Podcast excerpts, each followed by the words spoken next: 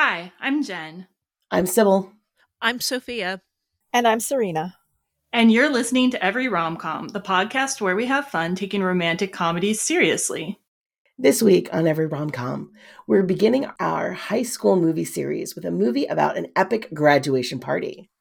We'll discuss an ensemble cast full of many of the teen movie stars of the late 90s and take a closer look at Jennifer Love Hewitt, Ethan Embry, and more.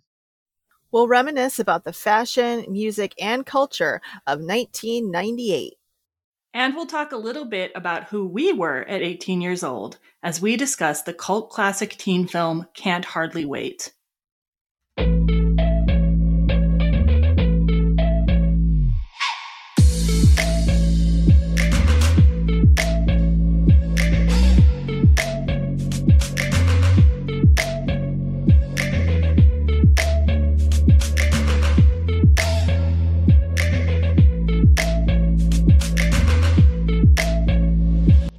Hello, everybody. Hi.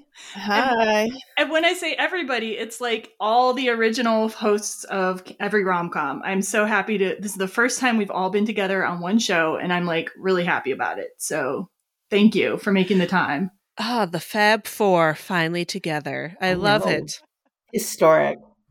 I mean, it is it is awesome for me, and I like this gives me a chance also to just tell all of you um, how much it's meant to me that you've been here for me to you know do this project because it would not work without any of you. So Oh, um, it wouldn't work without any one of you. So I just want you to know that and that I appreciate you so much. So thank you. of course. Thank you for this opportunity. High five, everybody.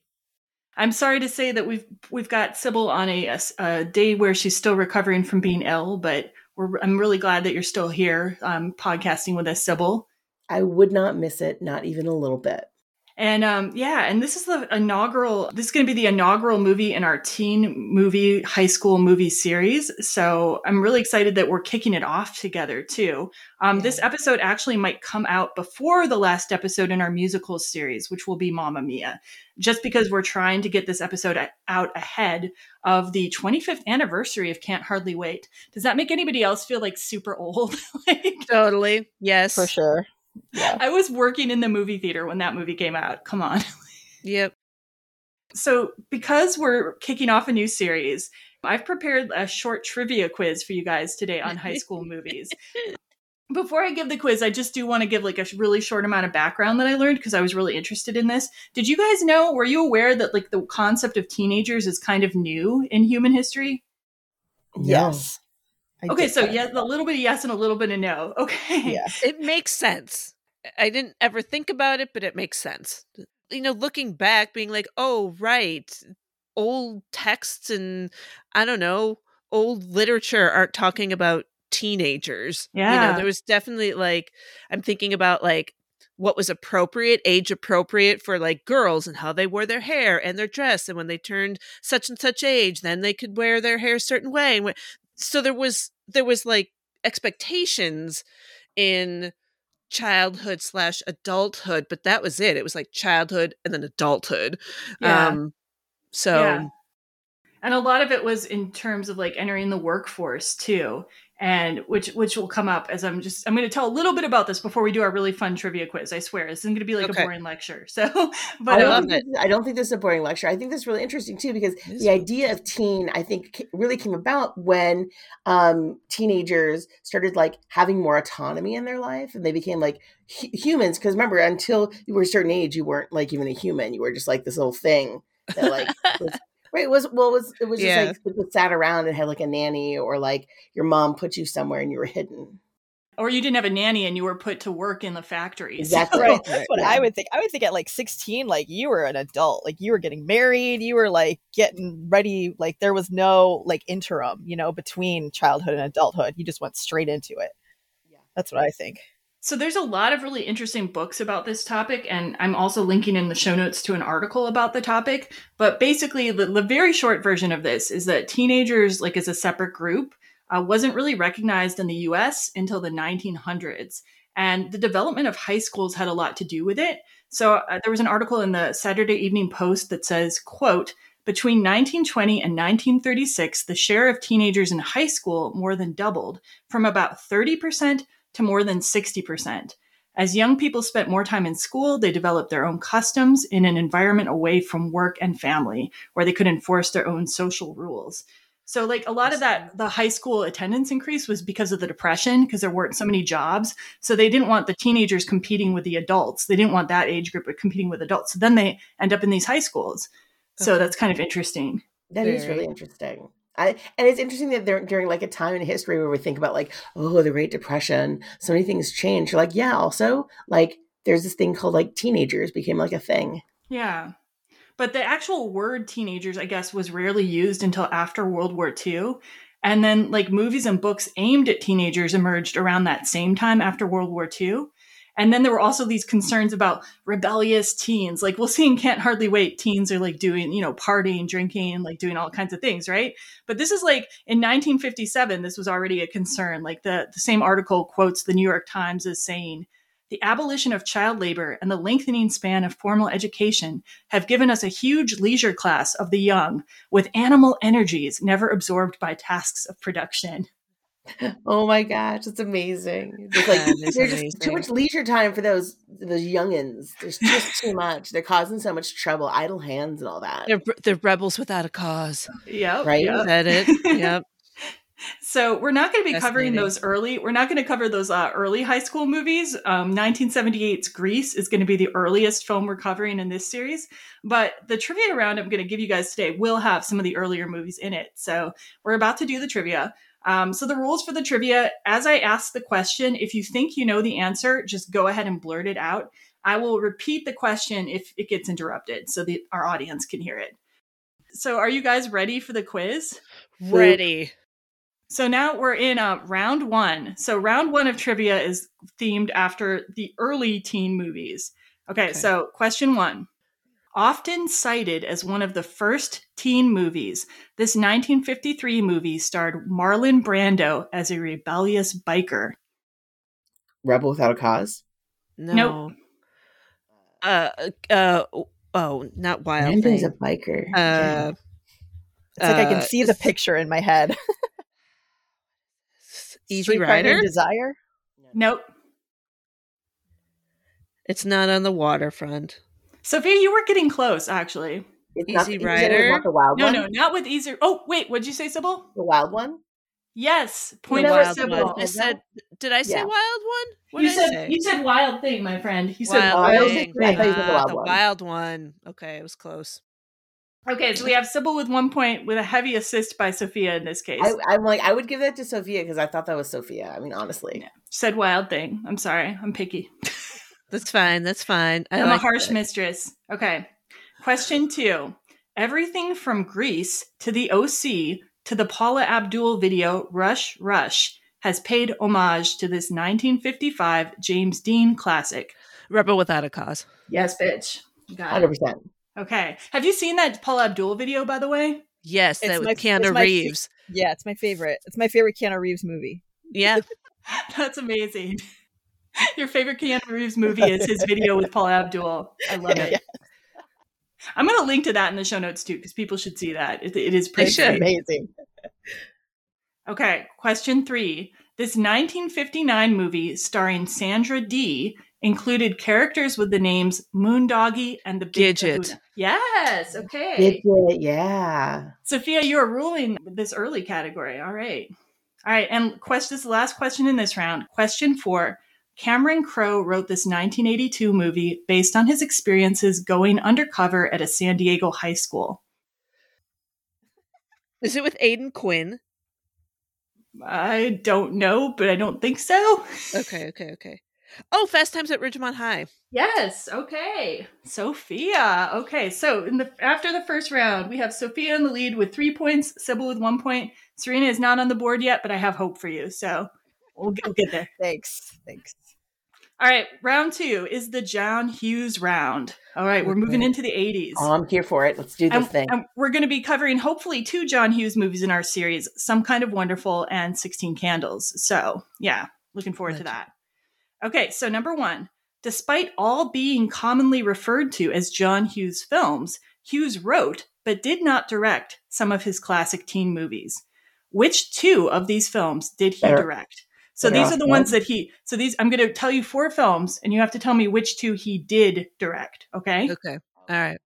Okay. So this is the list. Let, let me finish the whole list before you say something. Okay. Pretty in Pink, The Breakfast Club, Ferris Bueller's Day Off, Some Kind of Wonderful. Which of the two he did direct? Pretty in Pink and Some, some, kind of wonderful. Yeah. No. Eh, No. So what were I'm they not going to tell you how many you got right either. So, Pretty Which- in Pink, The Breakfast Club, Ferris Bueller's Day Off, Some Kind of Wonderful. he did. He directed Breakfast Club and Ferris Bueller's. Am I Yep. right? You got it. You Yes. got Oh. it. Okay. Thank you. All right. So the next question, a follow up question. The same person directed the other two films on the list that Hughes didn't oh, direct Oh, Pretty what's in Pink and Some Kind of Wonderful. So the same person directed both of those. I forgot his name, but he's Wow. married to Lea I can't- Thompson. I can't help you, man. Like somebody. He's married. He's married too, though. Okay. Oh, I don't know his How- name. Howard the Duck. oh God. Oh God. Uh, you were weirdly, weirdly, you So have part of the name right, S- Serena, without meaning to. Oh. oh, And it's not the The duck duck. part. Ah, not. Je- It's not. Mm, I, I just was looking at it. I mean, y'all, I just gave you the first name, just so I'm, just so you know. Howard. I forgot though. I just simply don't know what the last name is. Anyone? Anyone? No, no one, no, No. one. All right. No. In a weird, in a weird fit of madness, I'm giving Serena a half point for getting the first name. I'm name. down for that. You should. You should. and the actual, the actual name is Howard Deutch. So Yeah. yeah. oh, never Okay. would have gotten that. Okay, so number three, last question in this round. In the Kevin Smith movie Dogma, Jay and Silent Bob are on their way back from trying to visit a fictional town where many of John Hughes's movies take place. What is the name of that town? Oh. I don't remember. Oh God, hey, it's it's like it's like Shermer or something. Oh, oh, Um, oh, sure. I know, where? it's- Shermer, Illinois. Yeah, there you yeah. go. There you Cool. go. Am I Okay. right? Yes, you're I'm right. right. Yes, you're oh my right. God! That's your dogma knowledge coming back, I think, right wow, there. that Yeah. came out from nowhere. All right. All right, fantastic. So after round two, Sophia has four points, Sybil has one point, Serena has 1.5 points. Actually, I'm going to take away the 0.5. That was too weird of me. Okay, that was Cool. arbitrary. I'm still here for a point. I'm still here for half point. What? You're okay with I'm a half here. point? I'm still here for half point. All right. The cheeky Howard the Duck point I gave her? Okay. Howard. the Okay, Duck. so round round three, since we are in Pride Month right now, is going to be the Mm-hmm. Pride round, and this is going to celebrate movies that have started to be more inclusive of LGBT students in high school movies. So, are y'all ready for this one? yeah. Yes. Okay. Question one. Though it mostly doesn't take place at a high school, this 1999 rom com starring Natasha Lyonne and Clea Duvall was considered groundbreaking for its portrayal of love blossoming at a gay conversion camp.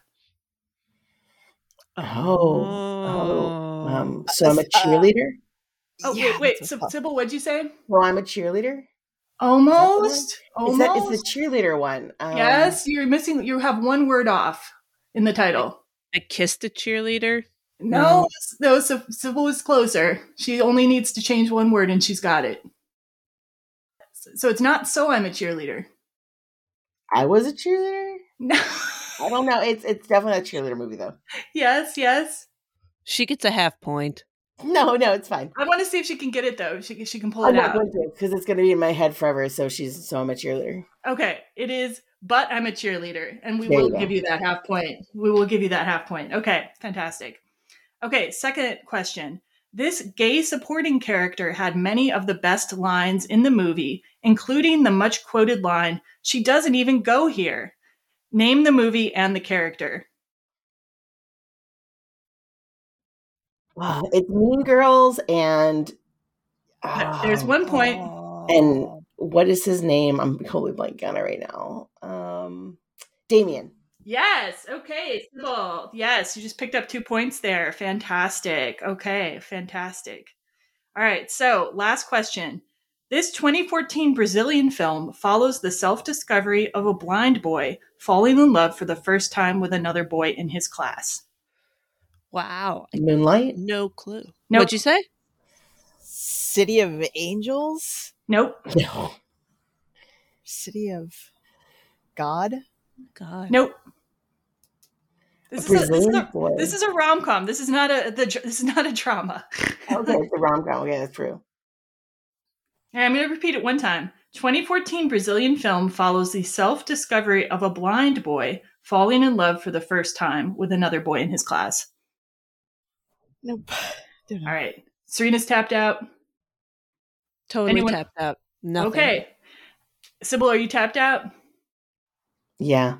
Okay, it is called The Way He Looks. Oh, that is such a good movie. Yeah, it is amazing. I just watched it the other day and I was it like is such a blown away. movie. I was blown away by it. Okay, I'll be so honest, I don't even think I paid attention to the fact that it was Brazilian. I think I think it's just very you don't even notice that you're watching a foreign language film because it's just so relatable. I mean, I I like watching foreign language films anyway, but some of them I think are more, you know, you just Uh-huh. forget sooner. You know what I mean? Yeah, it's true, true. That one's so good that everyone should go watch it. It's so good. Okay, well the final results. Sophia, you are still the winner because you picked up a lot in the first round with 4 points.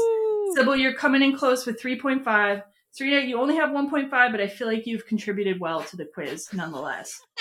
so thank you guys for taking my ridiculous trivia quiz today. And That we was may, awesome. we may be doing an every rom-com trivia bonus episode, so keep your eyes out for that, everybody. All right. Cool.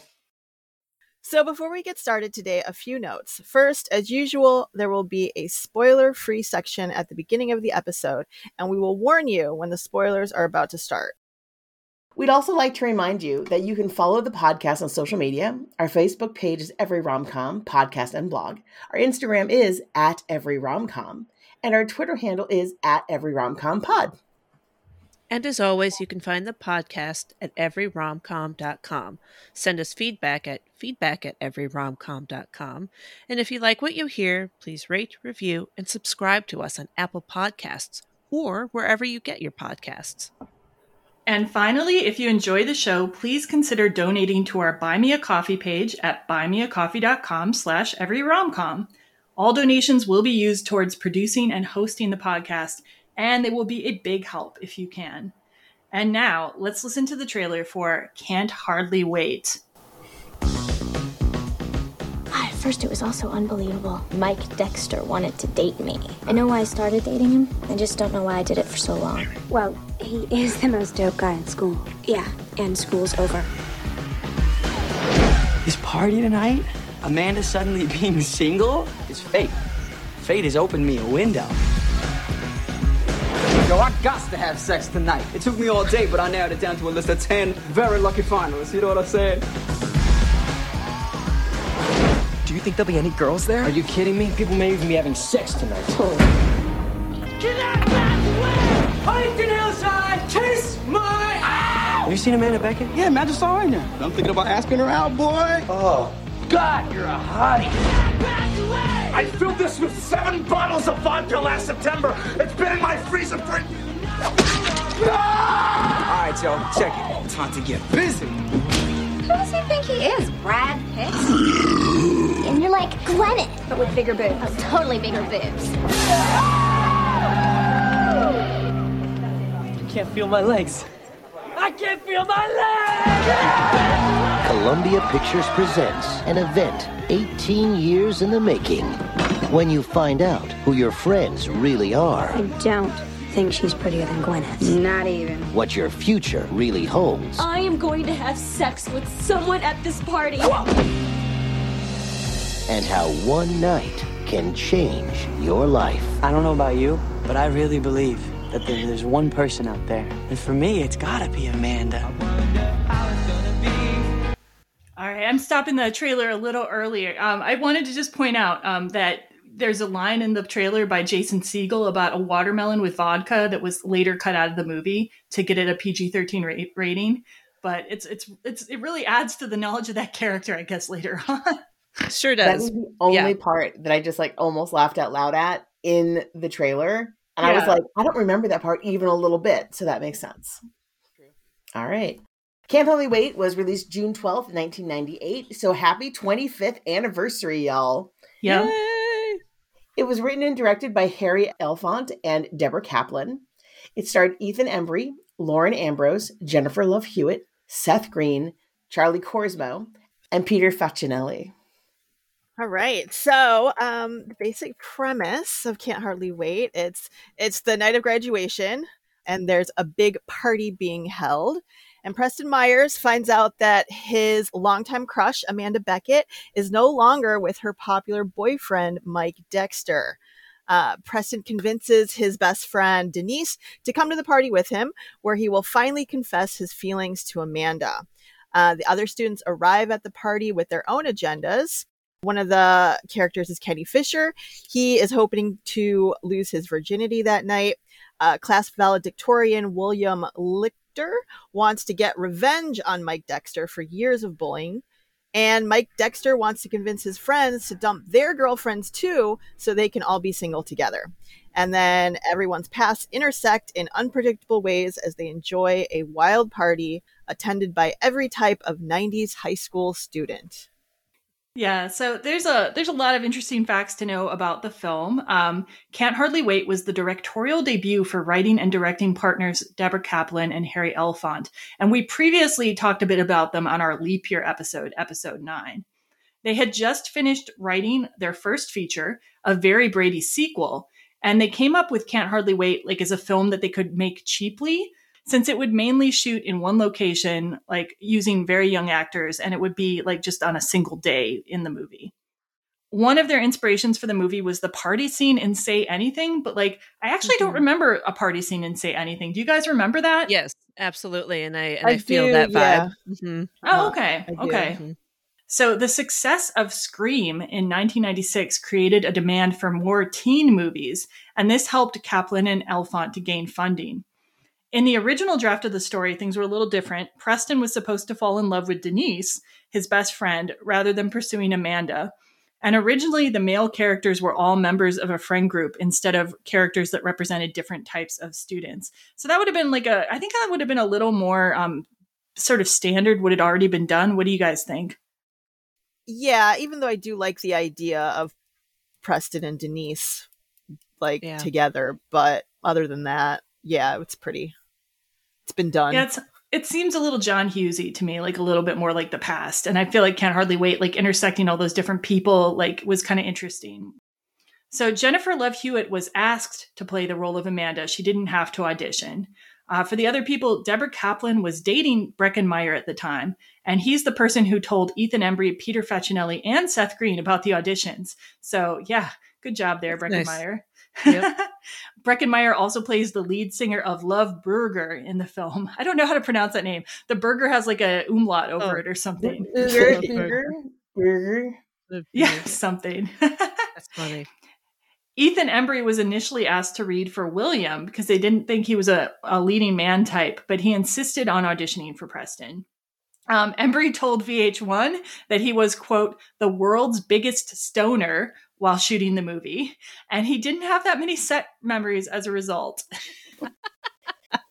like basically he's saying he was stoned the entire time and I would not have noticed that. Did any of you pick that up from his performance? No. no. I I did note I did read that before and now watching it I was like more aware of it when I watched it and yeah, I can definitely see it. Really?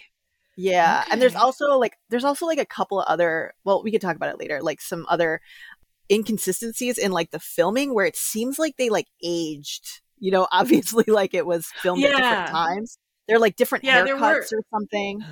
Yes, yes, that is true. They had to do some pickup shots. Yeah. So they, they, they had to do some hair dyeing and stuff like that. I can't remember who, but yeah. I, I think Ethan was one of the people though. Yeah, for sure. Cause he like changed a bit in some of the scenes. So Charlie Korsmo was a last minute replacement for the role of William when they realized their original choice, 15 year old actor Adam Hann-Byrd, wasn't the right fit. I guess he was just like way younger than the other cast members, so it just seemed odd. Yeah. So they had to fire the poor guy. Oh my god. He was like, he was like, but my big break. Yeah. Yeah. So Korsmo, interestingly, was had given up acting a long time ago, and he was studying physics at MIT at the time. And I'll talk a little bit about him more later in the episode.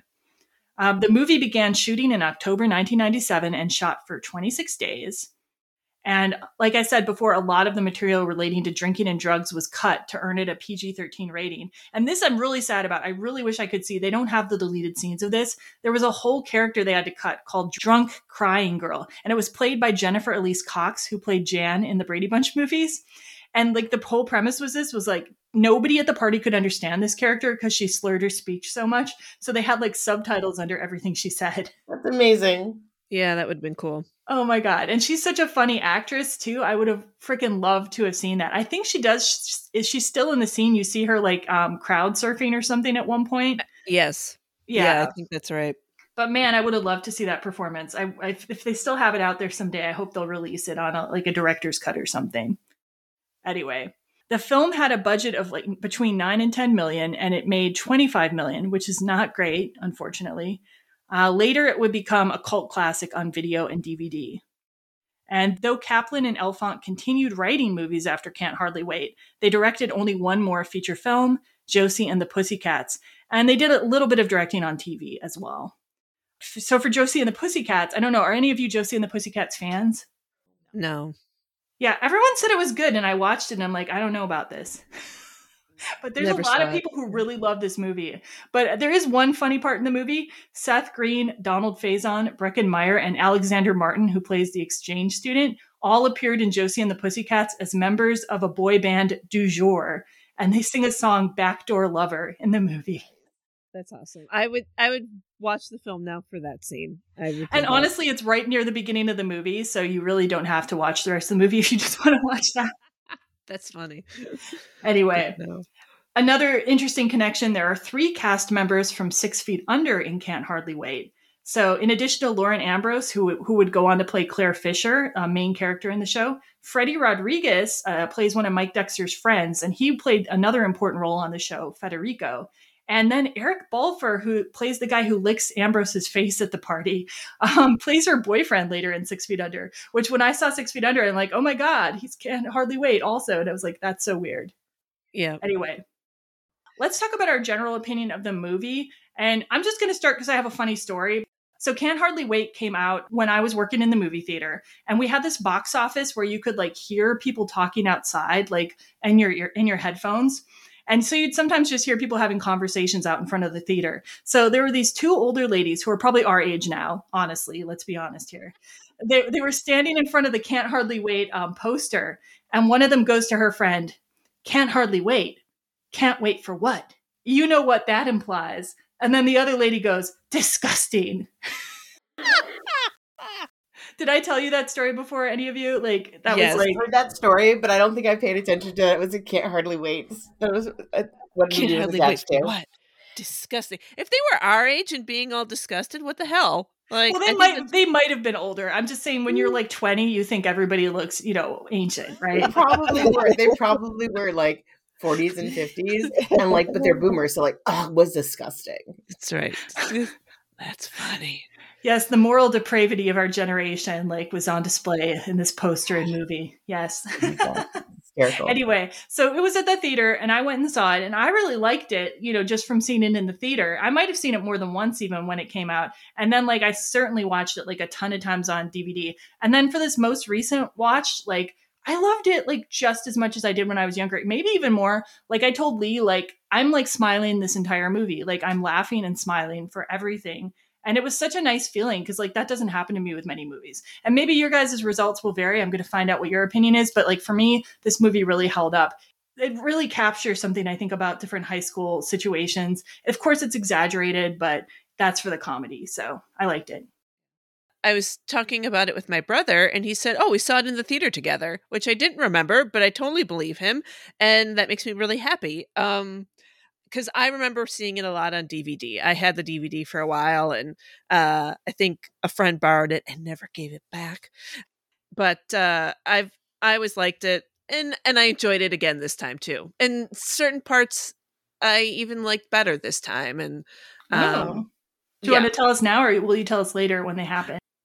It's the angel scene Okay, like, yeah, yeah, I liked it better now too. You're right. Like when I first saw it, I was like, "What is this scene?" But when I watched yeah. it again, I'm like, "This is way, this is way better than I remembered." Yeah, yeah.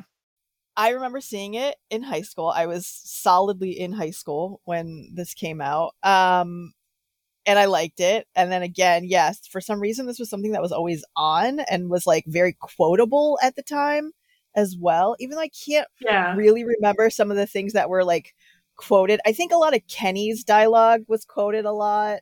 Um, Yeah.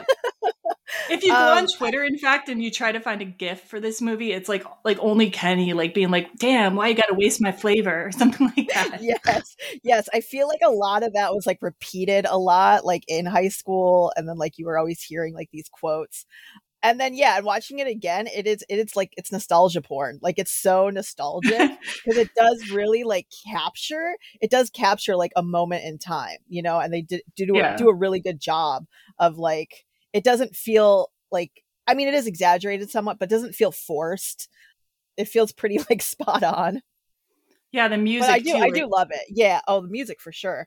Yeah, and I do, I do like it. I like it now. I liked it then. It was, it was definitely like one of my like go-to movies to like watch. All right, Sybil, what do you got for us? So I I had not, not even seen this movie, and I watched it and was like, wow, I don't understand why people like this movie. I mean, Oh, it's no. fine. Um, but I think it's one of those films that if you don't see when like in your formative Right. years, you are just like this movie's stupid.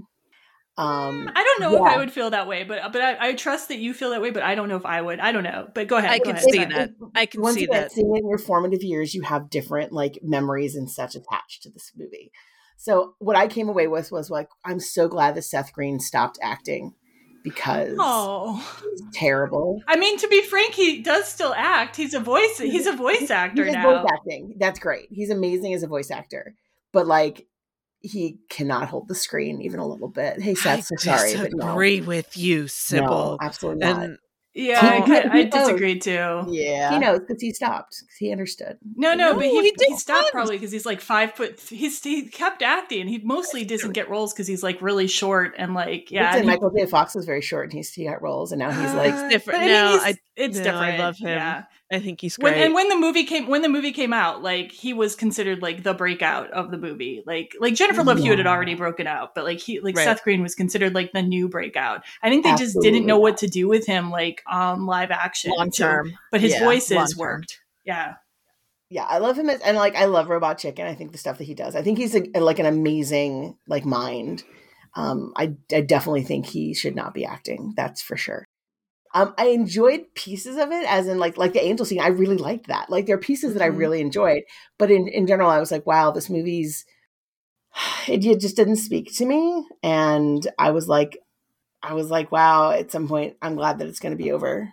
Oh, it's so sad. Well, I'm sorry, I mean, listen, once again, it's one of those teen films that you're just like, you know, Right. you have No, okay. I'm gonna say that I don't think it's nostalgia for me though. I really don't because it's not like I connected this movie with like a time in my life per se. Like I like it just like it did like speak to me at the time because like the culture it hit the culture. But like I, it's not like one of those movies where I was like dreamily lusting over one of the characters or like I saw it with a boyfriend or something. I feel like if another movie just like this emerged out of the ether with like writing that was this good and like the way they put the characters together and I'd never seen it from the 90s, I would be so grateful. I'd be like, oh my God, it's a treasure. Like that I've under I don't know. That's what I think. Anyway, okay. So any more anyone wants to say about opinion before we do cast and crew? No, we can dive in. So first for the cast and crew, for more information on writers, directors, Harry Elfont and Deborah Kaplan, listen to Every Romcom episode 9 on leap year. So yeah, surprising. Can't hardly wait in leap year, but there you are. Okay, so let's start with Ethan Embry, whom I love. He plays the character Preston. Ethan was born in 1978 in Huntington ah. Beach, California. He started acting at 12. His first IMDb credit is for a, a TV miniseries in 1990. His first film role is in Defending Your Life in 1991. And in his early film credits, he was listed as Ethan Randall. In 1991, he also had starring roles in the movies Dutch and another film, All I Want for Christmas. In 1993, he co starred in a live action Disney film, A Far Off Place, with Reese Witherspoon. Did anybody see that? No, It's I so want good. to I want to see So it good. now. so good. I'm sad I missed that back then, but time to time to catch it. Um, other work before Can't Hardly Wait included Empire Records, yay, in 1995, and That Thing You Do, yay, in 1996. Love those films. Okay. Agree. After Can't Hardly Wait, he kept working steadily, mostly in TV, but his next prominent role wasn't until 2002 as a small town friend of Reese Witherspoon's character in Sweet Home Alabama. Yay! I love that one as well, and his character in that film.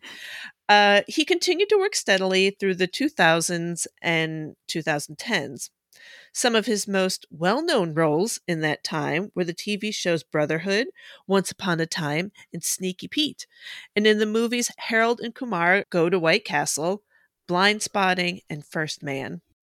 Interestingly, he's also appeared in a lot of low budget horror movies, including They, The House Across the Street, Night of the Wolf, and The Devil's Candy.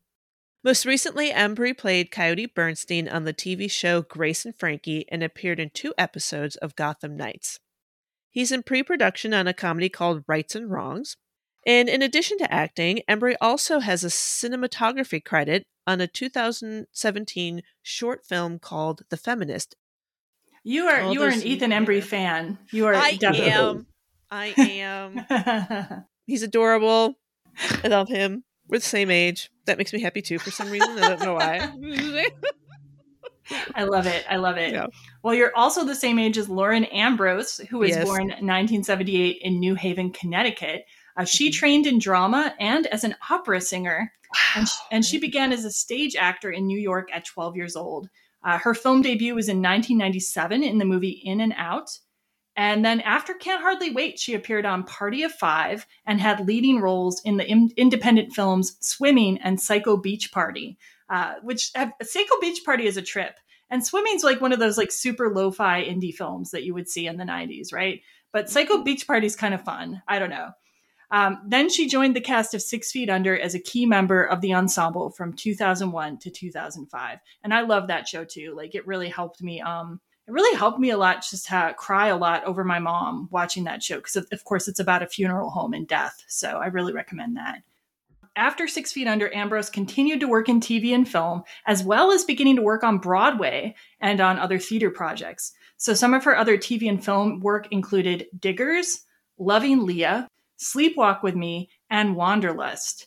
And her Broadway productions include Awake and Sing, Exit the King, and she was Eliza Doolittle in a 2018 production of My Fair Lady, and she won a Tony for that. So that's kind of awesome. Amazing. And most recently, she's appeared in the TV shows Servant and Yellow Jackets. Coming up for Lauren Ambrose, she's going to appear in the movies Tonight at Noon and Cato. All right, let's talk about Jennifer Love Hewitt, who played Amanda. She's born in 1979 in Waco, Texas. As a child, she was really into music. She performed as a singer at a livestock fair when she was only three years old. It's kind of amazing to me to think about, like, It's adorable. right? She also took dance lessons as a child and began touring with a group called the Texas Show Team. Around 1989, Hewitt and her mom moved to LA and she began getting commercial work. Her TV debut was from 1989 to 91 in the Disney show Kids Incorporated. In 1992, Hewitt released a pop album called Love Songs, which apparently did huge in Japan. In 1993, Hewitt appeared in Sister Act 2, Back in the Habit. Then in 1995, Hewitt got her big break with a role on, on the TV show Party of Five, which uh, I think all of us know. It was a family drama that ran until 1999. Yeah, I never watched Party of Five, but when I looked at the cast, I was like, holy shit, like Neve Campbell and Matthew Fox are in this too, and they were Yep. huge. So yeah, Yep. I was like, whoa. It's also one of those shows like when you watch it, you're like later, you're like, oh my god, everyone who was who became somebody had like a bit role on this show. Hmm, hmm. You know, they like they like had a, a character role. Okay, okay. you know. It's, it's pretty it's pretty amazing to go back and watch it. I didn't watch it when it was on, but I I watched it during a summer like probably a decade ago because I was like, I need something to watch. Party of Five is streaming on Netflix, and it holds up. It does a pretty good job. It's a little like folky at times, but it's fun. Okay. In 1997, Hewitt scored another big breakout with the teen horror movie I Know What You Did Last Summer. She also appeared in the 1998 sequel I Still Know What You Did Last Summer. and she also she recorded a song for that called How Do I Deal for the sequel soundtrack which reached 59 on the chart. Pretty amazing actually. Come on. Hewitt recorded four original albums in total and also released a 2006 greatest hits album for Asia, obviously. From 1999 to 2001, Hewitt starred in the Party of Five spin off series, Time of Your Life. Not nearly as good, by the way. Okay. Okay. as good. All right. In 2001, she co starred in the female con artist comedy Heartbreakers with Sigourney Weaver. Such a good movie. In 2002, she appeared in the action comedy The Tuxedo with Jackie Chan.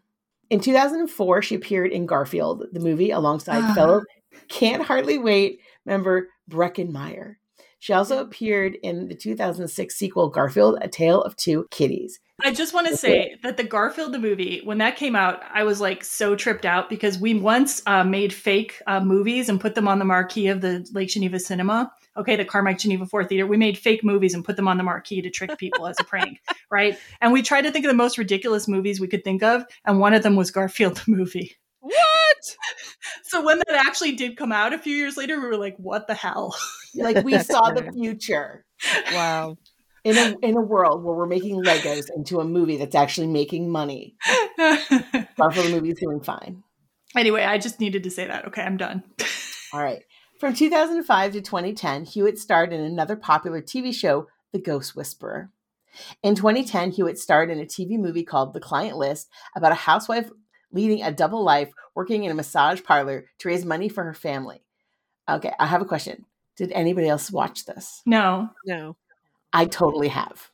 the movie or the TV show because then it got turned into a TV show. I was about to say, hold on, both. So it was turned into a TV show from with the same name from 2011 to 2013. I watched them both. Okay. And I'm going to be honest with you. They were such bad cheese. I loved them so much. Yes. Like Yeah. it's the kind of cheese where like you flip your hair and it almost like they film it and she flips her hair and like her she's like no and you're like yes. It's they're amazing. They're amazing. okay. Okay.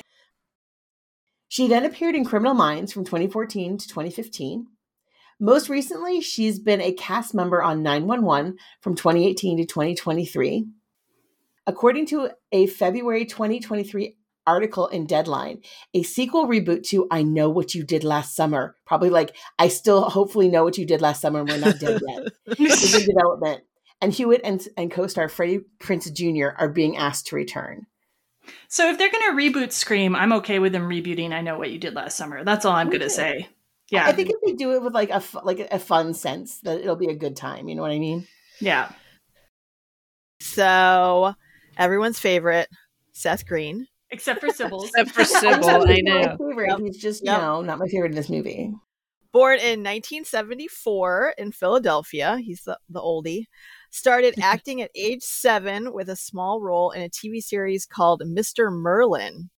He has over 200 acting credits on IMDb, many more than most of the actors we've covered. Part of the reason he has so many credits is that he often does guest spots on TV or takes small, even uncredited roles in movies. First movie role in 1984 in The Hotel New Hampshire. His career took off quickly from there with a lot of TV work, and then the movies Radio Days and Can't Buy Me Love in 1987. Other work before Can't Hardly Wait included Big Business, the 1990 miniseries version of Stephen King's It, and Austin Powers' International Man of Mystery. He also began working on Buffy the Vampire Slayer from 1997 to 2000. After Can't Hardly Wait, Green starred in the movie Idle Hands, reprised his role as Dr. Evil's son in Austin Powers' The Spy Who Shagged Me, and in 1999, he began voicing one of the main characters on Family Guy, which is still going as of 2023. In the early 2000s, Green appeared in America's Sweethearts, Rat Race, Austin Powers in Goldmember, Party Monster, The Italian Job, and Without a Paddle. Then, in 2005, Green began writing, producing, voice acting, and sometimes directing the animated comedy show Robot Chicken. Green has won three Emmy Awards for his work on Robot Chicken. His Can't Hardly Wait co stars Breckin Meyer and Donald Faison have also done regular voice work on Robot Chicken. Some of Green's other work has included guest appearances on the TV shows Entourage, Star Wars The Clone Wars, and Phineas and Ferb, a starring role in the TV show Dads, and regular voice acting roles in Hulk and the Agents of Smash, and a 2010 reboot of Teenage Mutant Ninja Turtles. In 2019, Green wrote, directed, and starred in his feature film Changeland, co starring longtime collaborator Breckin Meyer. Recently, Green has continued voice acting on Family Guy, provided the voice of Howard the Duck for small appearances in the Guardians of the Galaxy movies and TV shows, and appeared in the TV series Stargirl. Seth Green doesn't have any projects listed as upcoming on IMDb. Don't you think it's really rad that these four main actors here all started young, super duper young, and like they're they're continue to work, and I think I, like that just makes me really happy for the working Yeah. actor. They didn't Yeah. have breakdowns. They didn't have, yeah, that child Right. actor syndrome. Yeah. Right, right. Other important cast and crew include Charlie Korsmo as William, Peter Facinelli as Mike Dexter, and Jenna Elfman as the Angel. And many other teen actors appeared in the film and went on to big careers. Some of them are Breckin Meyer, Donald Faison, Melissa Joan Hart, Jaime Pressly, Sean Patrick Thomas, Freddy Rodriguez, Jerry O'Connell. He was actually already pretty big. Selma Yeah, Blair, Clea Duvall, and Jason Segel. So there's just like you look around in this movie and everywhere you're like, hey, hey, hey, Yep. you. It's amazing. All right. Yeah. We are finally ready to begin the actual movie. Oh my gosh, we did spend a long time on preliminaries today. Sorry, listeners, but I hope it was worth it. Plus, we've mentioned Howard the Duck twice in one episode. I don't know how that happened. Oh man. It's okay. So the opening of this movie, they open at a graduation ceremony with a montage of just different graduation scenes and some voiceovers. And um, Elfont and Kaplan actually did some of the voices for those voiceovers, which is interesting. And this gives us the idea of the Mike and Amanda breakup because everybody's talking about it. It's like the big news at the graduation ceremony. Now we also start introducing our characters, and I love the way they introduce characters in this movie, um, using their yearbook page with their picture and their activities and their plans and their quote. And first we get Preston. So Preston's activities are literary journal, honor society, swimming. His plans are Dartmouth, and his quote is "Beware of all enterprises that require new clothes." Henry David Thoreau. I love the way it gives you like a picture of who this guy is, like right away. Yeah, for sure. Like, and I feel like when I looked at all of their um, pages, like we'll go and we'll do the rest of them later. I feel like I'm closest to him, honestly. Like that's probably more my archetype than any of the others. Did you guys identify with any of the different archetypes of the six characters who get these things? I, I felt like Preston's as well. Like I did some stuff. I did a sport. You know, I didn't like have an extreme jock or loner or you know nerd. It wasn't any. It was just kind of middle of the road. I just like for me, it was the flavor of his quote. The flavor of his quote's kind of like it's literary, you know, it's intelligent mm. and it's and it's kind of earnest as well, but a little bit pretentious at the same time. I'm like, yeah, that that fits. That's funny. We also get re- introduced to his friend Denise right away too, because they're talking to each other. Her activities are none. Her plans are NYU. Which okay, do you think you would get into NYU if you'd done no activities No, in high school? no, she had to have done something. And what is she going to NYU for? Like, there's a lot of things you can do at NYU. I feel So- like maybe if you were like had the best SAT score ever, maybe you could still get an NYU with no activities. Oh. But I don't know. Maybe It's she's a bo- like- legacy. She's Yeah. clearly one of those people, those nepo babies, that like her parents paid a bunch of money for her to just get into a school. No, because we find out later her parents don't have a lot of money. So what? we do. We find that out. Yeah, in the bathroom. Yeah, that- she does say that, yeah. Oh, But that's just okay. because she's a liar. She can't help it. Oh my God, Sybil. It's her grandparents. You're creating It's her entirely new grandparents. backstories.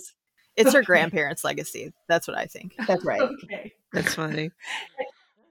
Anyway, um, her quote, Denise's quote is "A true friend stabs you in the front" from Oscar Wilde. So, who here is a Denise? Anyone is a Denise here? I'm probably the closest to Denise in school, but like I had lots of activities and super amounts of plans. I'm going off the quote too. I'm going off the flavor Yeah. of the quote. Like whose quote? That- the you- flavor of that quote is probably almost identical to what I put in my yearbook. Nice. Yeah, I guess I'd probably be closest to Denise. I did I did go through quite an Oscar Wilde phase. In high school as, Did you as you? well. I did, yeah. I was kind That of seems- obsessed that there seems for on a while. point. That seems on point. And then you have the whole Oscar Wilde Velvet Goldmine Association. So there you go. That- I think it's a that's whole- how it all. Yeah, that's why it all tied in. Nice. Oh, wow. Nice. Cool. So Preston is telling Denise his story. After he finds out that Amanda and Mike have broken up, he talks to Denise about the first day he saw Amanda Beckett, who he has this huge crush on. This is told in a flashback, um, set to the song "Walking on the Sun" by Smash Mouth. I can't do the song. I can't reproduce it. But Oh, yeah. if you were in No, the nineties, it's such a 90s freaking song and there's like smoke in the air in the flashback too which i thought was interesting to make it like look sort of mystical um Yeah. Sophia like i could do this quote i could do this monologue or you can do the monologue or if somebody else is really feeling it they could do it but like what do you think I'm gonna try this. Hold on, I got this. I also Oh. think that one of the interesting things about this is that they try to keep her like a mystery, right? They try to Right. like her, her face is hidden and all this stuff's going on, and then I'm like, but why? i think it was to build her up in the film like so her entrance Right. had like a huge impact like that's what Yes. my uh, Did not have an impact on me. Okay, Well, cool. i don't know the whole film didn't have an impact on you All right. I'm gonna go ahead and, and try this. I'm gonna give this a go because I, I actually really I do like I liked this intro. I like I Okay. like for writing. It was October, freshman year. First time in history that I'd ever missed the bus. If I had arrived on time, I never would have seen her. But as it was, I was the first person in Huntington Hills High to set eyes on Amanda Beckett. It was her first day at school. Then I'm sitting in class enjoying a late breakfast when, out of all the classrooms in the entire school, she walks into mine. And where does the teacher sit her? Right next to me. Now, up until now, one could write this off as coincidence. But then she reaches into her bag and pulls out a strawberry Pop Tart, the very same breakfast pastry I was consuming at that moment. What was I to do? How was I to proceed? yay good job Like, I just like Okay. you know everything about like this movie based on like the in like so the intro of this you know everything about this movie. You're like okay, so this is going to be like a we're going to break the fourth wall, kind of like romping a little bit, and you know we're we're going to have a good time, and then it's going to be just like a little bit irreverent, right? Yeah. Oh, and Yeah. can I tell? Can I just say I looked at the I watched the commentary for this movie and a scene that a shot that I never even noticed. They took so many pains to make. There's this shot of like a slow motion strawberry pop tart like falling down ground. as Yeah. Mike Dexter takes Amanda Beckett on a tour of the school, like the the sign of his defeat. And they spent so much time trying to figure out how to get a slow motion shot of that pop tart falling. I hope Wow. did any of you noticed this shot because I did. I did I notice did. that. I did. I did I notice did. it. I did. Good. Yes. It's like a grenade going down, right? Like oh, it was not for nothing that they did that. Then good. Okay, and this is why I love Ethan Embry. First of all, I love the writing of the line, a strawberry Pop Tart, the very same breakfast pastry I was consuming at that moment. And then I think he's so cute in his delivery of like, what was I to do? How was I to proceed? He's adorable. Yeah, well, how he proceeds is he doesn't speak up when the teacher asks uh, who wants to give her a tour. So Mike Dexter gives her the tour, and it's implied that like that's the moment when the fate was sealed, right? And um, yeah, this whole thing is very epic in Preston's mind. It's like in his mind, he's like a rom com character already, right? Yeah. and he Yeah. believes in signs. So um, he has this letter that he's kept all these years that he wanted to give to Amanda, and um, he tells Denise that tonight's the night because this is the breakup has happened. And then he heard the song "Mandy" by B- Barry Manilow playing, and he connects that to Amanda. He's like, "Mandy, Amanda," and Denise is looking at him like he's freaking nuts right here. Okay. But I kind of relate to him because, like, I'm, like, I, unsadly, and I think I'm starting to get over this in my life. But like, sadly, I'm one of those people who's like, it's a sign. I should do this or I should do that, and like grasping at straws to find a sign about your crush or whatever. How do you how do you guys feel about this? Are you more of a um, Preston or a Denise on this end? I did this when I was younger, maybe junior high, early high school, but like quickly learned, experienced that that was bullshit. And so moved on. I've definitely I've definitely had signs, but I think I misinterpreted signs. So like I've I've Mhm. dated multiple people with like the same name, like and I've been like, "Oh, that's a Oh. sign because like it's the same name." Or I've dated multiple people with the same birthday, and I'm like, Oh. "Oh, it's it's a it's a sign." But it was a sign. It was a sign that those people were terrible for me. I should have run the other direction. Like the sign was there. It was like, yeah, you should have learned your lesson with the first one. And then I did it. so yes, I do There's- believe in signs. There is an amazingly good show called Miracle Workers. Um, so good. And essentially, the very first season is about how the, the is, this guy's job is to show give people signs, like he's part of the signs department in heaven, and it's hysterical. He's like, well, nobody Oh. ever sees the signs, and if they do, they ignore them or they just misinterpret them. And it's like a montage of like the missed signs, and they're hysterically just like that. Oh, That's funny. fantastic. I would love that. Okay, I'm, a big fat liar. Like I said, oh, I learned early on it was bullshit. No, I totally do it still. So, I, but I- I, I question don't it a little bit harder.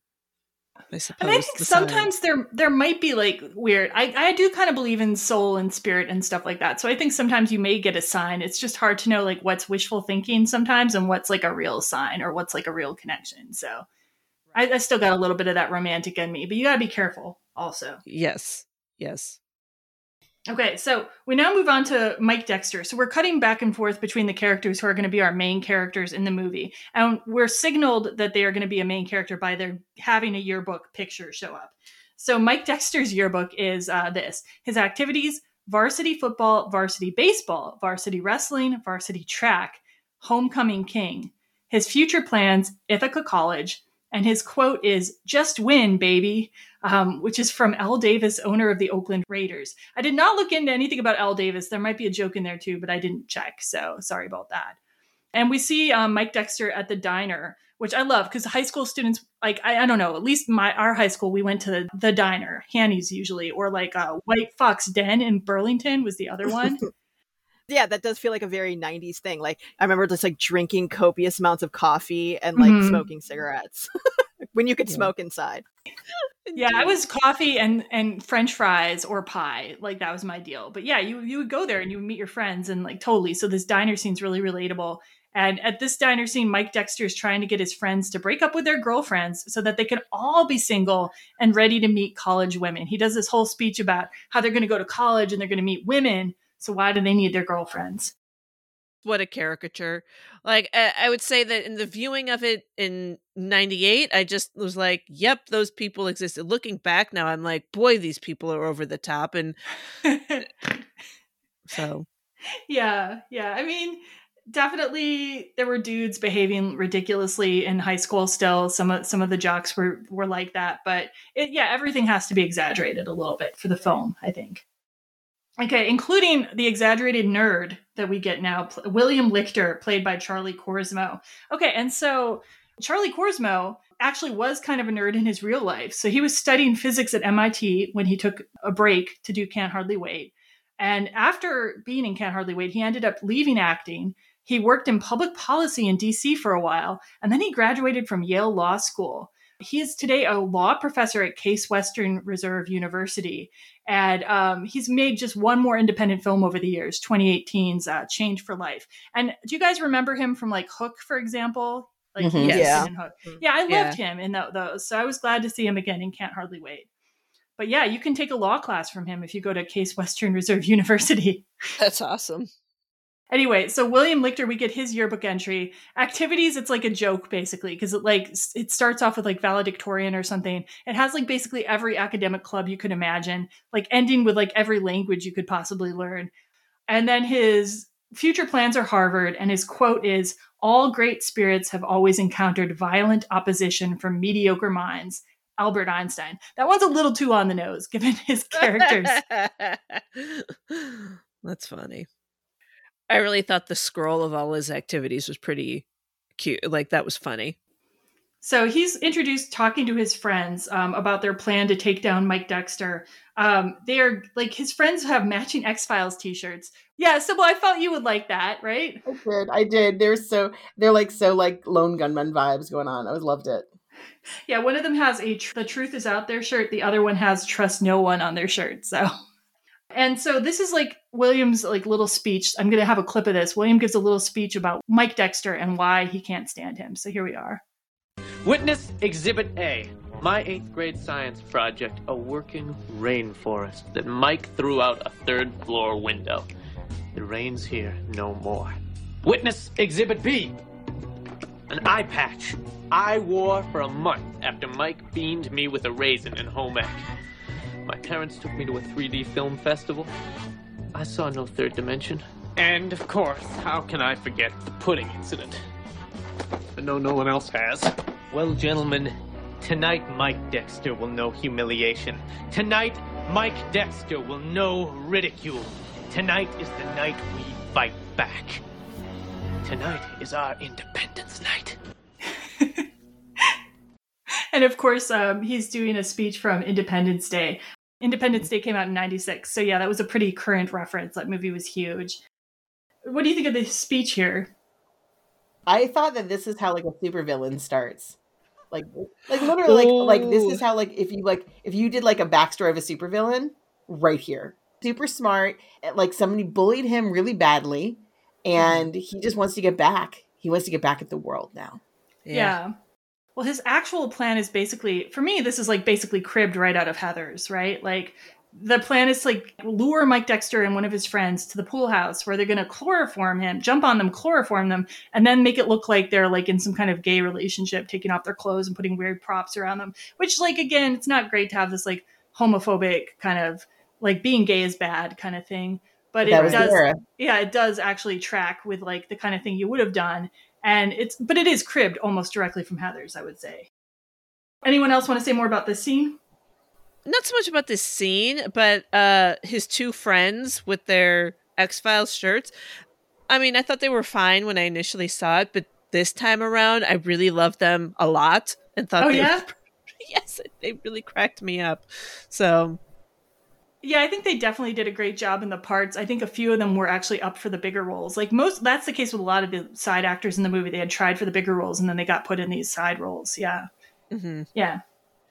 Now moving on to Kenny Fisher, who kind of stole the show back in 98. So Kenny Fisher's yearbook entry, we see activities, JV basketball, one game, which per, chef's kiss on that. That's perfect, right? Yep. Future plans, UCLA, quote, picture me rolling, Tupac. okay. And um, Kenny plans to have sex at this party, and he has packed a quote unquote love kit. As you will hear from our clip that we're going to play, Kenny is like part of a subculture of white kids who are pretending to be black by like dressing and what they consider black fashion and like talking in a black scent, etc. Right? So this was actually a thing. I'll tell a little bit more about it after we hear the clip. But first, hear this clip. Yo, I gotta have sex tonight.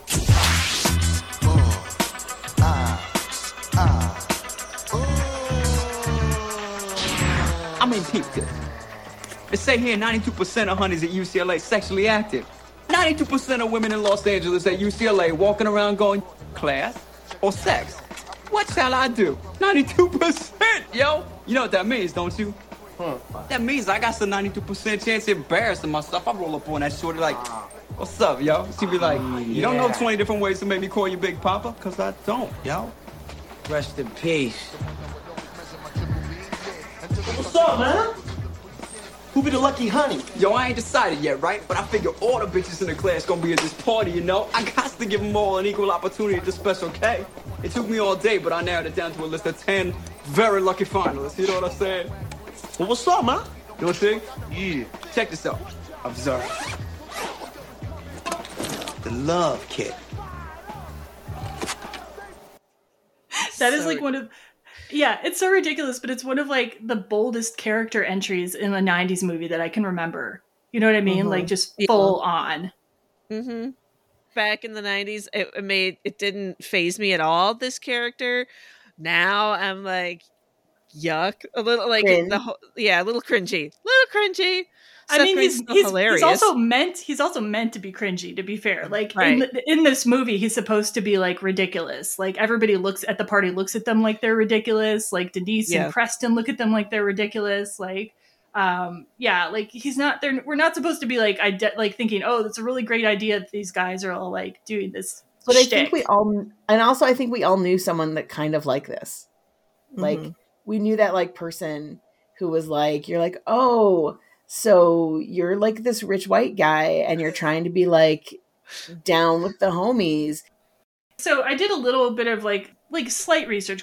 The there's an article from the Independent from the UK in 1993 that was actually still up on the internet, um, and it quotes New York marketing consultant Marian Salzman saying, "To put it simply, black is where it's at. This is the most important new trend to hit fashion, and it may turn out to be the biggest trend of the 90s. That's where like the mindset was. And of course there was also already pushback against the trend at the time. So a young black woman is quoted in the same article saying, "They're perpetrating a fraud by being something they're not." Right? And like if people saw this movie today, they'd be like, "What the fuck is that?" Right? Yeah. Yeah. But I do think it's important to say that Kenny is not supposed to be like admirable. He's supposed to seem like, "What is your problem, dude?" Like and, and that Yeah. is uh, one of his arcs in the movie is kind of like slightly moving away from his act. Yeah. Okay, and I just wanted to also point out that in this same, like in this same scene, um, you see the first appearance of Klepto Kid. That's how he's listed in the credits. This guy who's always stealing shit all the time in every scene. I don't remember what he steals in this scene, but I love this guy. He's played by Same. Chris Owen, who plays Sherman in the American Pie movies. Yes, I love him as well and all the crap that he he he takes. It's really funny. It's a funny little bit throughout the whole film. All right, we're going to move on to the actual party. So people are going to start converging at the party. Um, Preston and Denise enter the party, and they are greeted by the actress Michelle Brookhurst, who plays. This is what how she's listed in the credits: "Girl whose party it is." Okay. so Michelle Brookhurst apparently has gone on to work in film and TV, but in the costuming department now, so she's still around.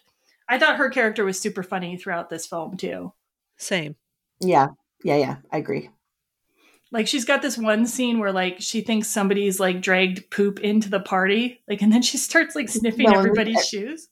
It's funny about with these characters. It's like I'm going to have a big party. My parents aren't here, but everyone be respectful of the space. It's like okay, like that made me feel uh that it's Shag vibes for me.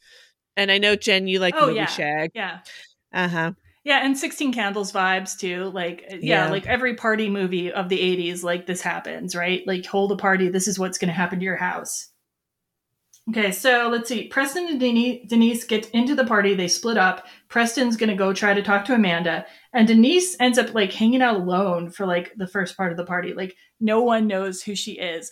It's really kind of sad. I don't know. It's sad and also very unbelievable. I, I don't believe that. You think so? Yeah, totally. Because if they knew Preston, they would know her. Do you know what I mean? Like, but, but Preston was on the literary journal. I don't know. what does that mean? And swimming. And, well, he Like- had activities. Remember, Denise had no activities.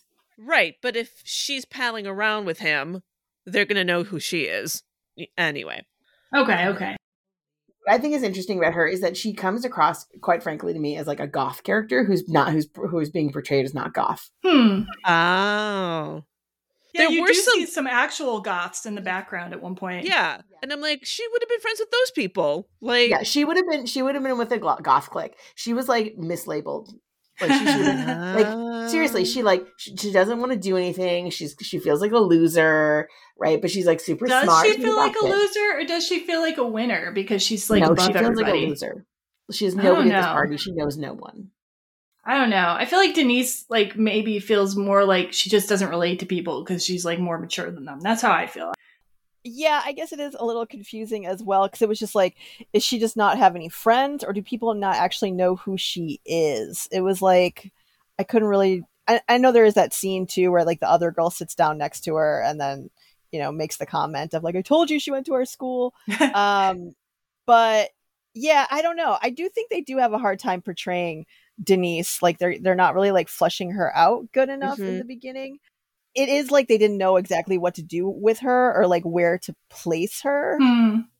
I agree that like I don't. It was very weird to me that like nobody knows who she is. I'm like, I feel weird that she doesn't have like the right clique. She's at this party. Her deal should be like, I'm in a corner. I'm sitting on a couch because I don't want to talk to anybody at this party. Okay, I don't like these people. Yeah, that I'm should just- have been who she was.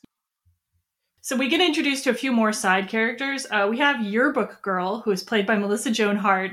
Um, of course, Melissa Joan Hart was in Sabrina the Teenage Witch, and Cl- Clarissa explains it all, and in a double feature I'm going to talk about later. But I love her Yearbook Girl character. She is so peppy and so like on all the time. Her whole thing is she's just trying to get everyone at the party to sign her yearbook.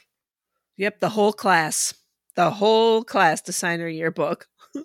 Sign my yearbook. Sign my yearbook. Yes, I love her. Melissa Joan Hart's bringing all the energy to this role. Yep. These are memories. Would she say trapped in time or captured in whatever? People? Something like that. Yeah. Yeah. Yeah. Yeah. And we also get introduced to the exchange student character who like uh so we've progressed from um doing 16 candles like kind of having Long Duk Dong like an Asian character. We're now just using European students as our exchange students that we're going to have do ridiculous things. We have Alexander Martin as the exchange student. The other students are training him to say things and he learns to say I am a sex machine. And then would you like to touch my penis? Which I do not buy this for a minute. That this like this is the thing I find improbable because all these European kids they all know like five languages for for Right. fuck's sake, right? They all know five languages, true. and he's been there. Let's say all semester. It's the last day of school. He would have learned some English by now. You know, like I don't know. Uh, I, I agree. Like I would have been like European students come over and they're like Americans are so dumb. Yeah. Yep. But anyway, we have to believe that this guy came from some like obscure village where they they never taught him English, and yeah, he's just so, So- happy to be there. Yep. And we also get introduced to the band Love Burger. Um, they're going to play at this party. Um, Breckin Meyer's wearing this like ruffled shirt, sort of Prince outfit. Um, Donald Faison's like the drummer, and he wants to wear like a cowboy hat. And one of the other guys in the band's trying to get everyone to wear Love Burger t-shirts, and they're all having arguments with each other. I want a Love Burger T-shirt so bad.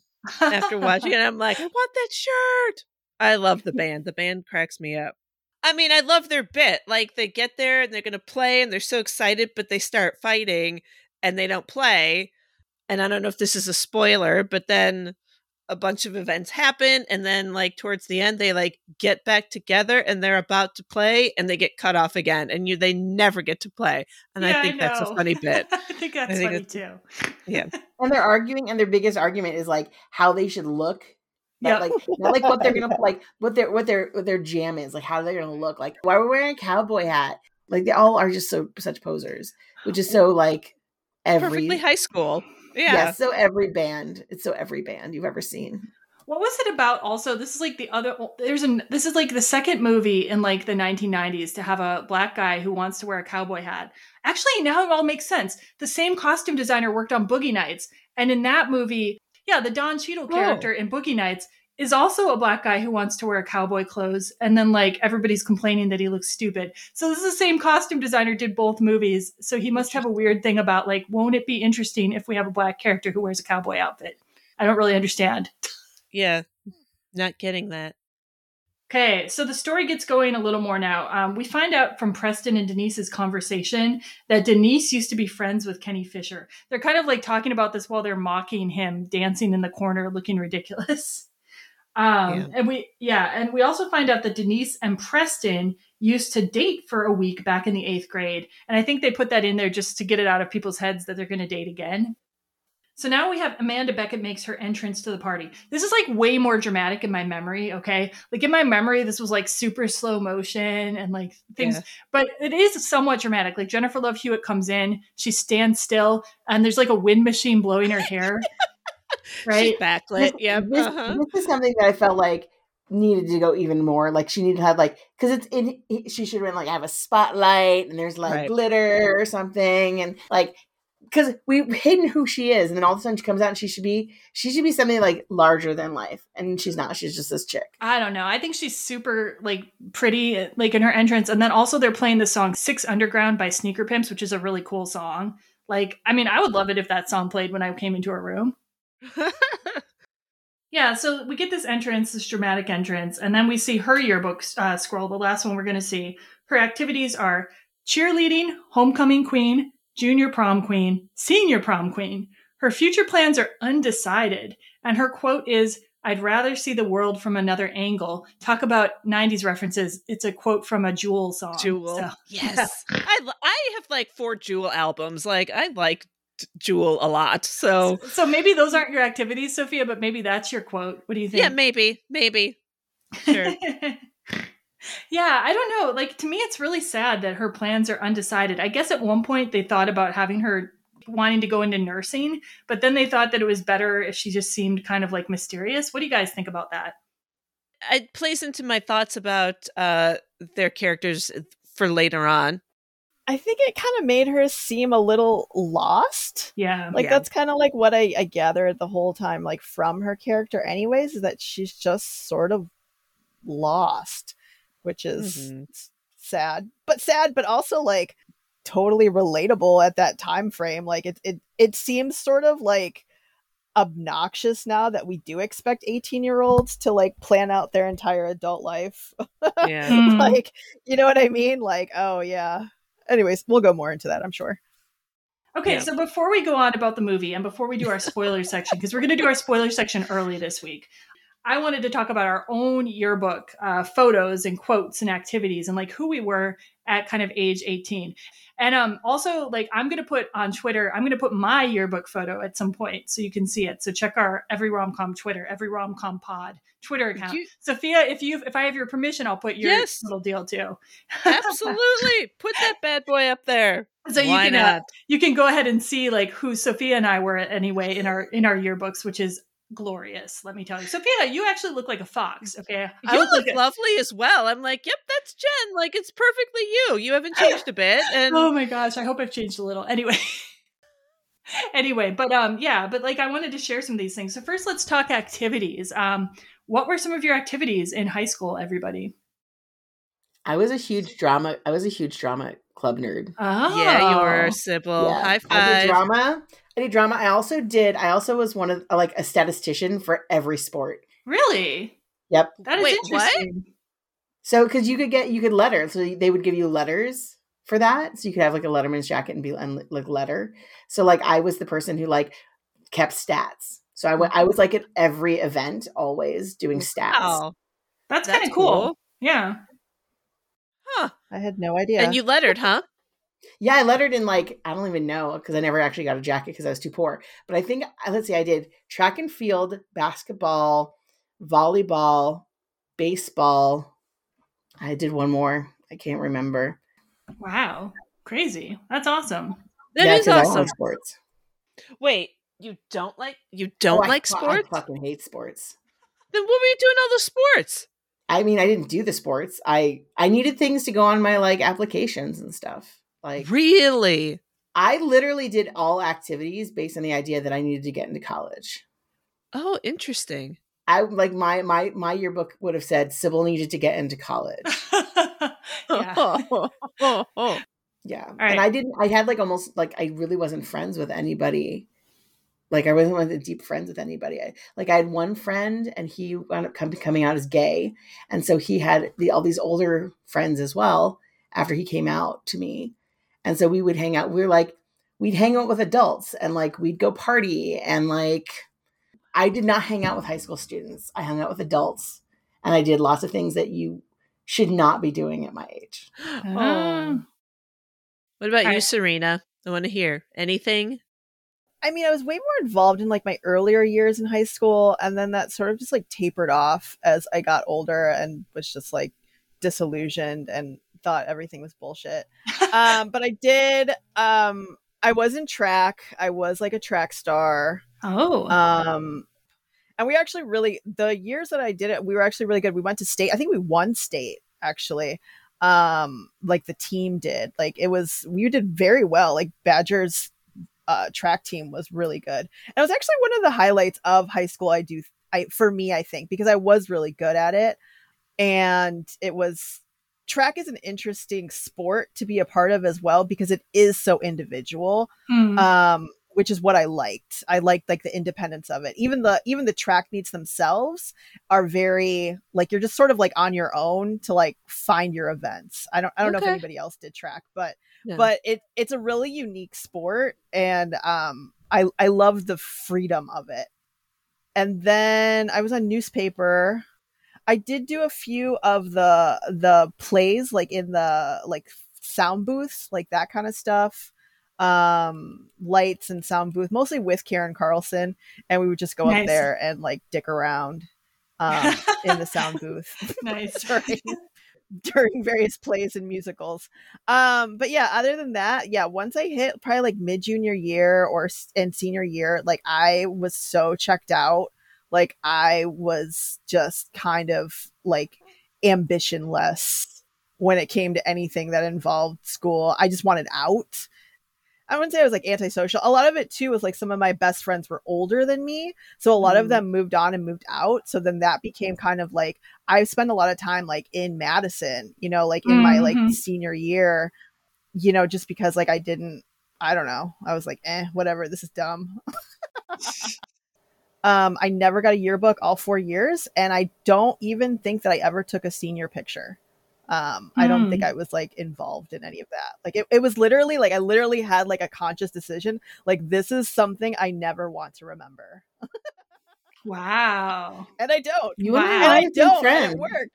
Yeah. Yeah. It worked out. Yeah. Like, cause I don't remember and I don't care. And, it, and none of that did matter. yeah no i i feel the same i none of it really matters and i don't have nostalgia for it and i don't care and um yeah i mean like my greatest my greatest high school memory is my graduation i was super super messed up on lsd and i had to give a speech Oh wow. um and i did i have no rem memory of it Wow.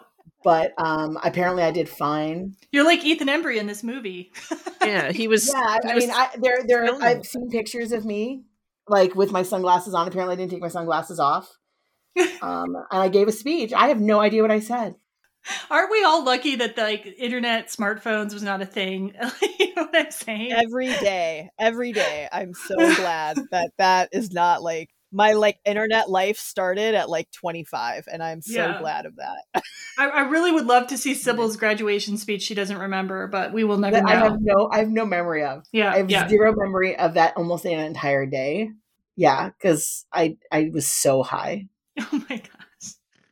Well, we had very okay. We had very different high school experience. So I'm going to go ahead. I'm going to lay out. I was like, um, I did not party in high school except for like my dorky parties that I had at my house, right? Like which, which, were I was at. Which yeah, I was they were at. they were fun Woo! parties, right? And Serena was at the We're the later ones that were pretty much exactly the same. So except with more dancing.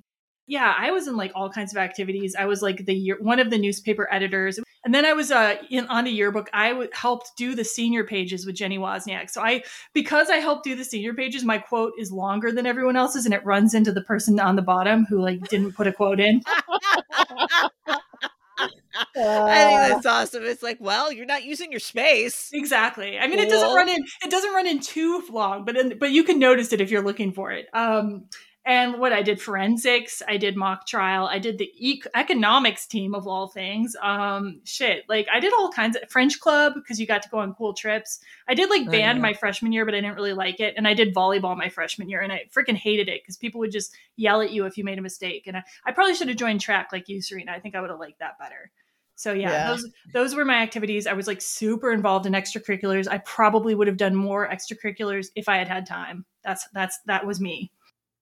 And so uh, yeah, me. Okay, I played tennis. My sister, who was who's older, she took up tennis and was really good at it. And I was like, yeah, man, if she can do it, I can do it. I was on JV all four years. I wasn't a very good tennis player. I didn't work very hard. I didn't play in the off season, but I had a good time. I was in theater. No big surprise. I was in the improv troupe and I loved that. I wanted to do more, but I'm not a good enough student to do extracurriculars and keep up good grades. I kind of take forever to do my homework and like and then I I, I just get tired. I want to just chill at home and watch Yeah. movies. So that was fine for me. Um and hang with my friends. Like I just wanted to spend time with my friends. And our parties, right, didn't party, no drugs, no drinking, no sex, none of that. So it was either parties at Jen's house, uh, like lip syncing to ABBA, or I got involved with youth group when I was like a junior in high school. so future plans. Um, well Sybil and I had Oh, the same future. future plans, li- living in different places, or did you decide last minute? I knew I was going to Hampshire pretty much as soon as I got the brochure. I just felt it, and I visited first. Um, my future plans were getting a hell, the hell away from my family, and uh, yeah, that's all I cared about. I picked my school out of the Barron's Guide randomly. Really? Wow. Yeah. Yeah, I didn't get into the uh, my my five colleges. I didn't get into the five colleges I originally applied for, and my I I worked for this really amazing um, teacher, and she was just like, "I'll pay for you to go to put in another application in," because I was like poor, like we were like fucking poor. Mhm. And she's just like, you know, why don't you put in for another another college? And I'm like, like where? And she's like, just pick one that seems right to you. So I literally opened the Barron's Guide, put my finger down, said Hampshire College seems great.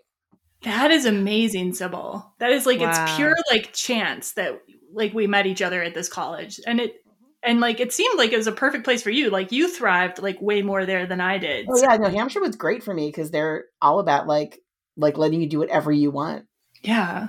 which is who I am. Yeah. Those were our future plans then. I loved I le- never knew this. That's so that's so amazing. Sophia, what was your future plan when you were in senior year? Oh, I went to uh, University of Wisconsin at Stevens Point for theater, Oh. and it was great. So, so Serena, how about you? What was your deal?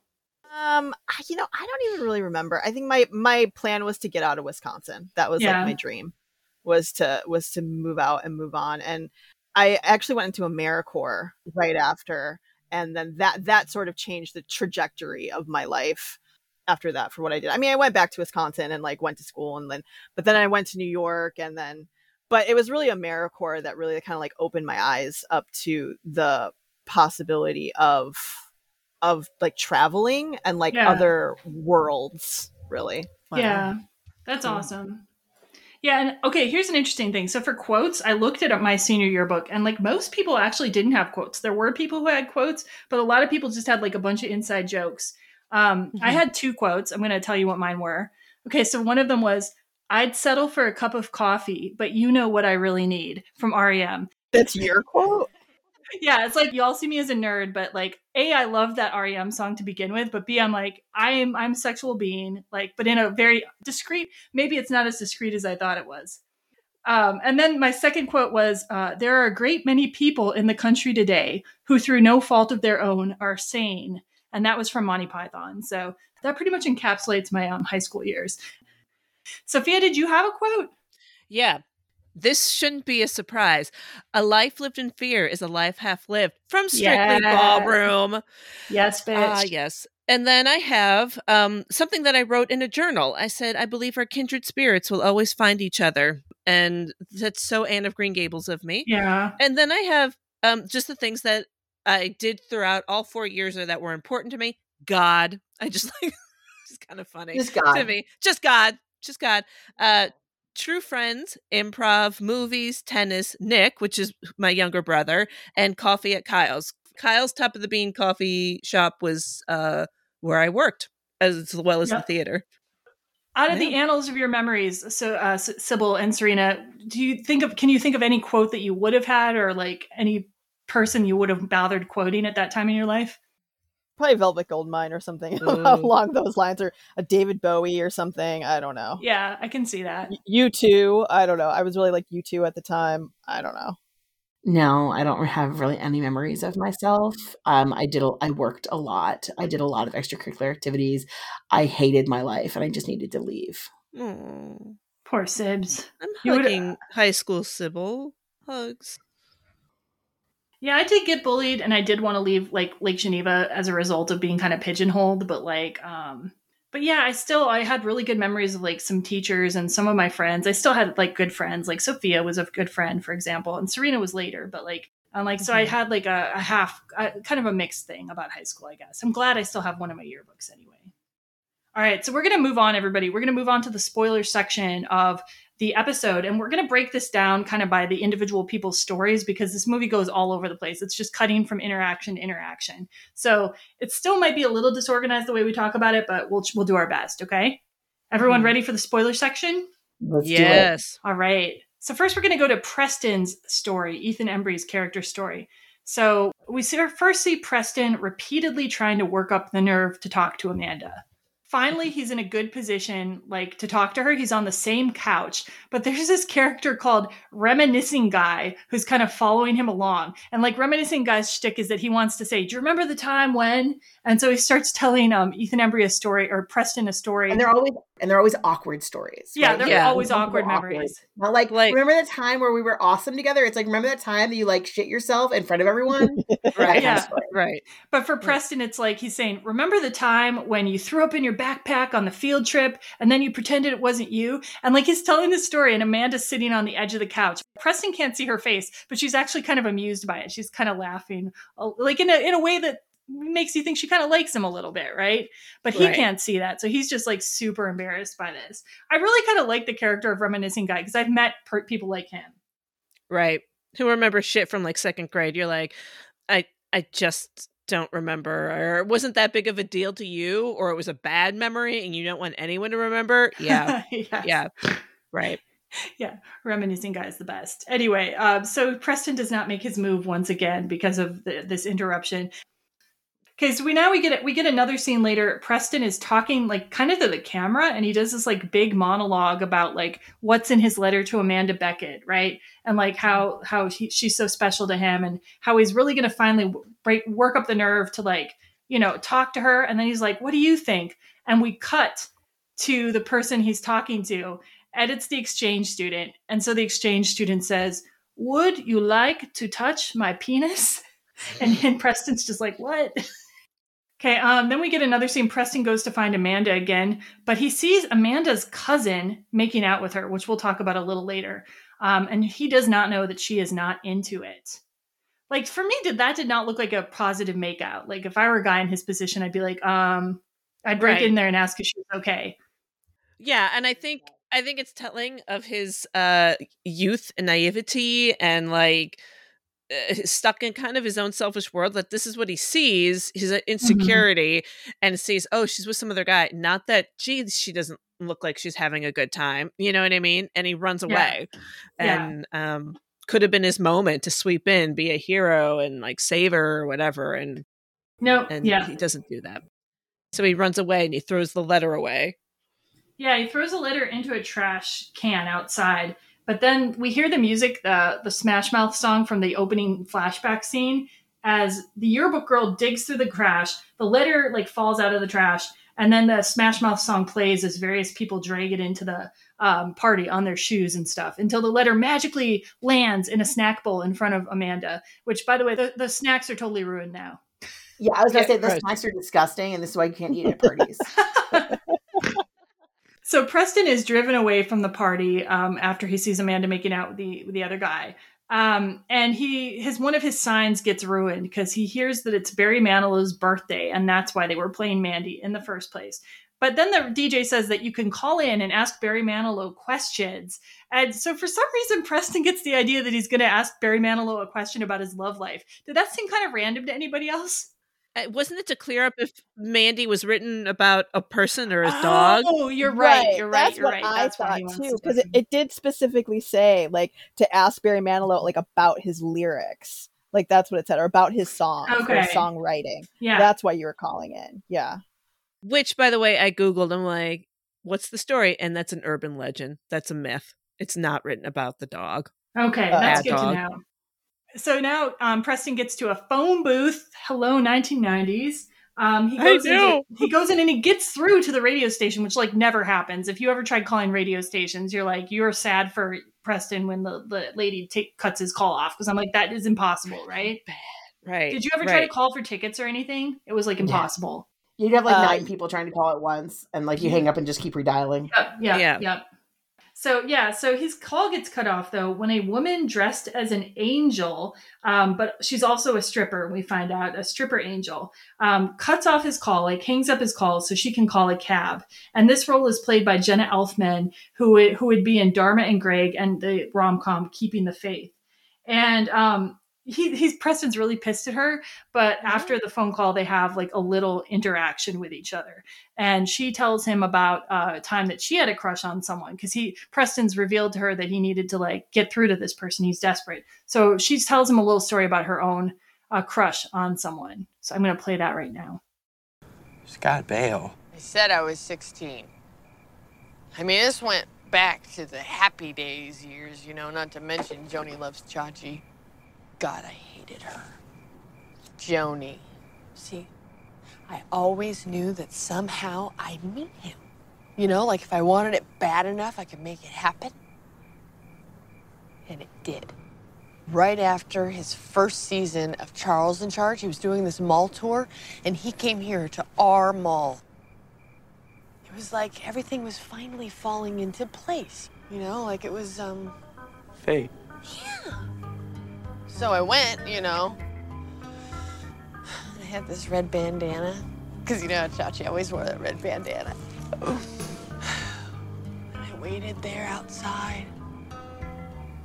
And I was the first person when he pulled up. He got out of that car. so beautiful. And he looked right at me. I didn't know what to do. I mean, I couldn't say anything. I couldn't even move. Never even talked to him, and he was right there. I still have that red bandana. But the thing is, you never know. You know, like, had I at least maybe said something, you never know.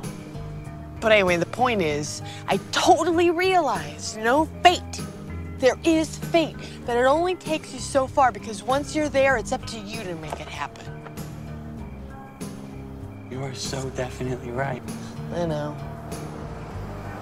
So look, don't you make the same mistake I did, okay? Because if you really want to be with him, then you get back on that phone and you call Barry Manilow and you tell him how you feel.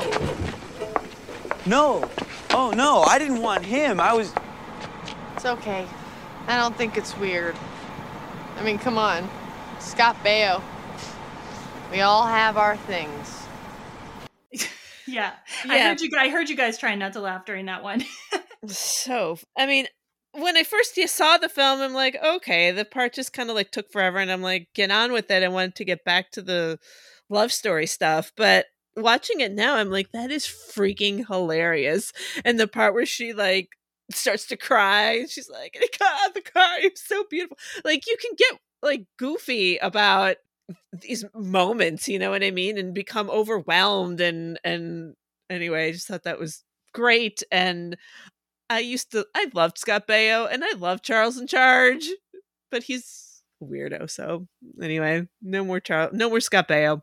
I know nothing about Scott Baio, but I mean this scene really did work for me a lot better. Um, yeah, on a rewatch, and I think it's um partly because of her great line about like fate can only get you so far because it's totally true. You have to show up and and do things. It's Yeah. the thesis of the film. You know what I mean? I think that's she's there to deliver the thesis of the film. I it's my one of my it's like the part that I really liked when I was watching it. I was like, I like this section, but it's more of an adult section too, right? So it's like Right. deep thoughts, an adult having a conversation about looking back on their past, Yeah. kind of thing. Sybil, how do you feel about your friend Barry Manilow being included in the film? Listen, you know I have a deep, deep love for Barry. I think that it's an it's like a fun use of Barry Manilow. Like it's interesting. You can never have too much Barry Manilow in your life. I agree with that. He writes the songs. That's right, the songs. Yeah, and when Preston leaves this interaction with the angel, he has renewed energy to go and talk to Amanda, and this is signified by the Barry Manilow song playing on the radio, ready to take a chance again. perfect. It's perfect.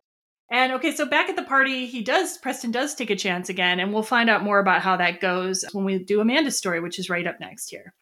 Okay, so Amanda's story. We already talked about her arrival at the party. Um, everyone's surprised to see her there. And the other jocks, Mike Dexter's friends, girlfriends, take her aside. And they have this whole scene where they tell her that she's like Gwyneth Paltrow and Mike is no Brad Pitt. And this is in response to Gwyneth Paltrow and Brad Pitt had, were together from 1994 to 1997. And they probably had just broken up around the time they were shooting this. Um, Oh, that is yeah, a time yeah, yeah. capsule. Totally. For sure. Yeah. It bugs me that apparently like she's been hanging with these girls for 4 years but like in this scene she like is repulsed by them and like you see no depth of friendship or affection or love and I'm like mm, mm, this is I don't know it it, it didn't seem believable to me that they like and they don't care for her either really you know it's so very That bizarre That kind of harkens back a little bit to Heather's, like in a way. I think too. There's a line of something like, "They're not really my friends. They're just people I do popular shit with," or something that's like a business. I can't Mm. remember what the exact line is, but it's something like that. I wonder if it's similar to that vibe. Well, also it's so it's very much like that thing where like she is only a person in re- retrospect to the people she's around, right? Otherwise, she's not. She doesn't have her own like life or personality. I actually don't think that the female characters in this movie were as developed as they should be, in my opinion. But I Yeah, understand like her character in this way because we we've all known, especially popular people. You have like you do have a, a a kind of popular person who falls into popularity and is only popular because of the she's pretty, and then the people that she's around. Hmm. Okay, so Amanda's taken aside by her cousin Ron. She tells him why she kept dating Mike. So she gives a little speech about like how she had not been popular at her school before. Then she came to the high school. Mike noticed her, and she really liked that she was popular now and that people cared about her. And that's Yeah. why she ended up staying with him. And she does feel kind of lost and directionless and, and all that. And then just when she's starting to kind of cheer up because um, Ron's paying attention to her, he abruptly lunges at her and starts making out with her. And she is not into this. And apparently he's like her second cousin by marriage, but still, dude, like what the fuck? Yeah, yeah. Especially if that's how he broaches. He's like, "Hey, why didn't you tell me? You know, like we're family." Ew, ew, sleaze bag. The ick factor is high. Yeah, cousin Ron's one of the least appealing characters in the whole movie for sure. Yeah. Yeah. But he has the perfect shirt on for that character, let me tell you.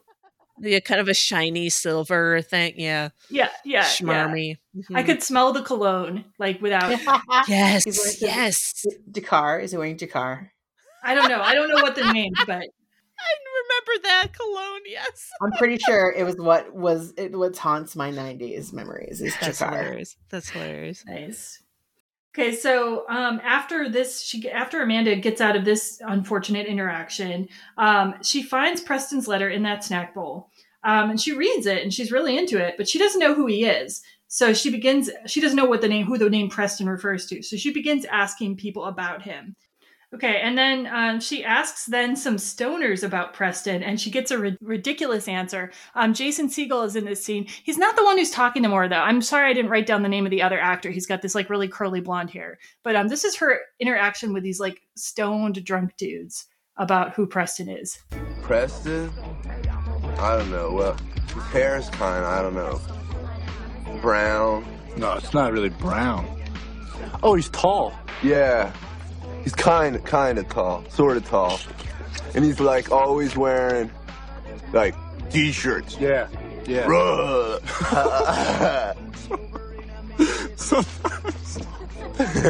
So he's sort of tall kind of. with hair, Yeah. and he wears t-shirts sometimes. Yeah. Yes. That's it. Yes. Well, I mean, he's Preston. It's Preston, you know? Preston. I like that guy. Preston! I don't know. I get a kick out of the scene. Not as much for you guys. Yeah. No. it's actually one of my favorite scenes. I love this scene. I think this scene is so funny. And I think that like I've I quote it like all the time in my head. Like I always think I always think like and he wears t-shirts sometimes. I always say that to myself. I don't know why, but I do love the scene. Yes. Yeah, it's just like the incredulity at this like vague description. Like, so he has hair. like, yeah. And then he's like, press stone. And I'm like, that is exactly how people interact with each other in high school and, and early like 20s too. Like making up little names or inflections for people. Yes. Yeah. I now miss the fact that he is watermelon guy and doesn't get to talk about his epic watermelon. Yeah, Jason Segel's watermelon. He you just see him with like one of the pieces of watermelon in that scene. I did hear something in the commentary which I wasn't able to double confirm, but one of the commentaries I read said that um, Jason Segel had carved like women's anatomy into that Yeah. uh, watermelon piece, and that he was licking it. Yeah, didn't you know? Like, I couldn't He watch it a second licking- time yeah. because it was like he was totally like molesting the watermelon. I'm like, okay. Well, Gross. Jason Segel's maybe the most famous person out of this movie now because like he went on to Freaks and Geeks and Forgetting Sarah Marshall and How I Met Your Mother and tons of other movies. Yeah. Oh. Anyway, I think he might be the biggest star out of this whole movie at this point. I don't know. Hmm. I would say yeah, I would. And now we get to a big scene where Amanda, um, Mike approaches Amanda to try to get her back, and we're going to play another clip. I'm sorry, guys. We're going to have two in a row. Amanda's going to say no, so let's hear that. Amanda! Amanda! Amanda. Oh, oh God. Mike, get off. What? Can I hug my girl if I want? I am not your girl, and you're obviously drunk, so. No, no, no, wait, wait, wait. Um. We need to talk. About what? Us. There is no us. No, but there is, see, because, um. I, I, I've been thinking, doing uh, a lot of thinking, and I, I think, uh. I think, um. I think we should get back together. Why? What? Why? Give me one good reason why. No, you know what? Screw that. no, Mike, my answer is no. No. You mean you don't want me to take you back? Because I'm, I'm serious about this, Amanda. You should really think about this. Think about what, Mike? That you're a childish, self centered asshole?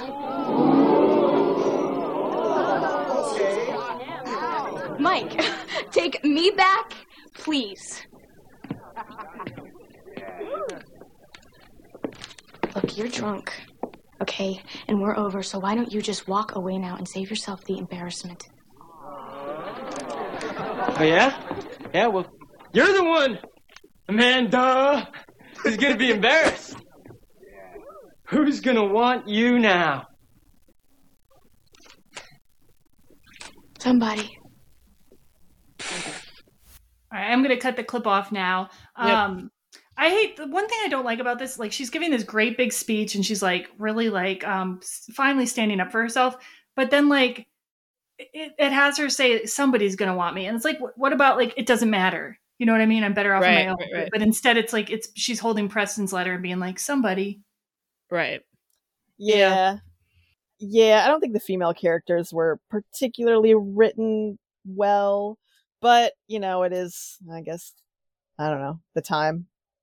it is the time that they were um you know but i do i mean i think i've known chicks that are kind of like this right where they're only as they're just usually not as super popular right but they're like they're only a ref- they're only the person reflected by the people around them And not noticing at the time, but like all I wanted was for Amanda and Preston to get together. So, you Mhm. know, it was like that was still a little more bait of like this anticipation of this love story that that was all I cared about, you know? Yeah, um, it does remind me too of a scene in Some Kind of Wonderful that similar scene that we have with like uh, also Ooh. Amanda and um Mhm. and, and and an ex of her and a boyfriend of hers. So yeah, interesting.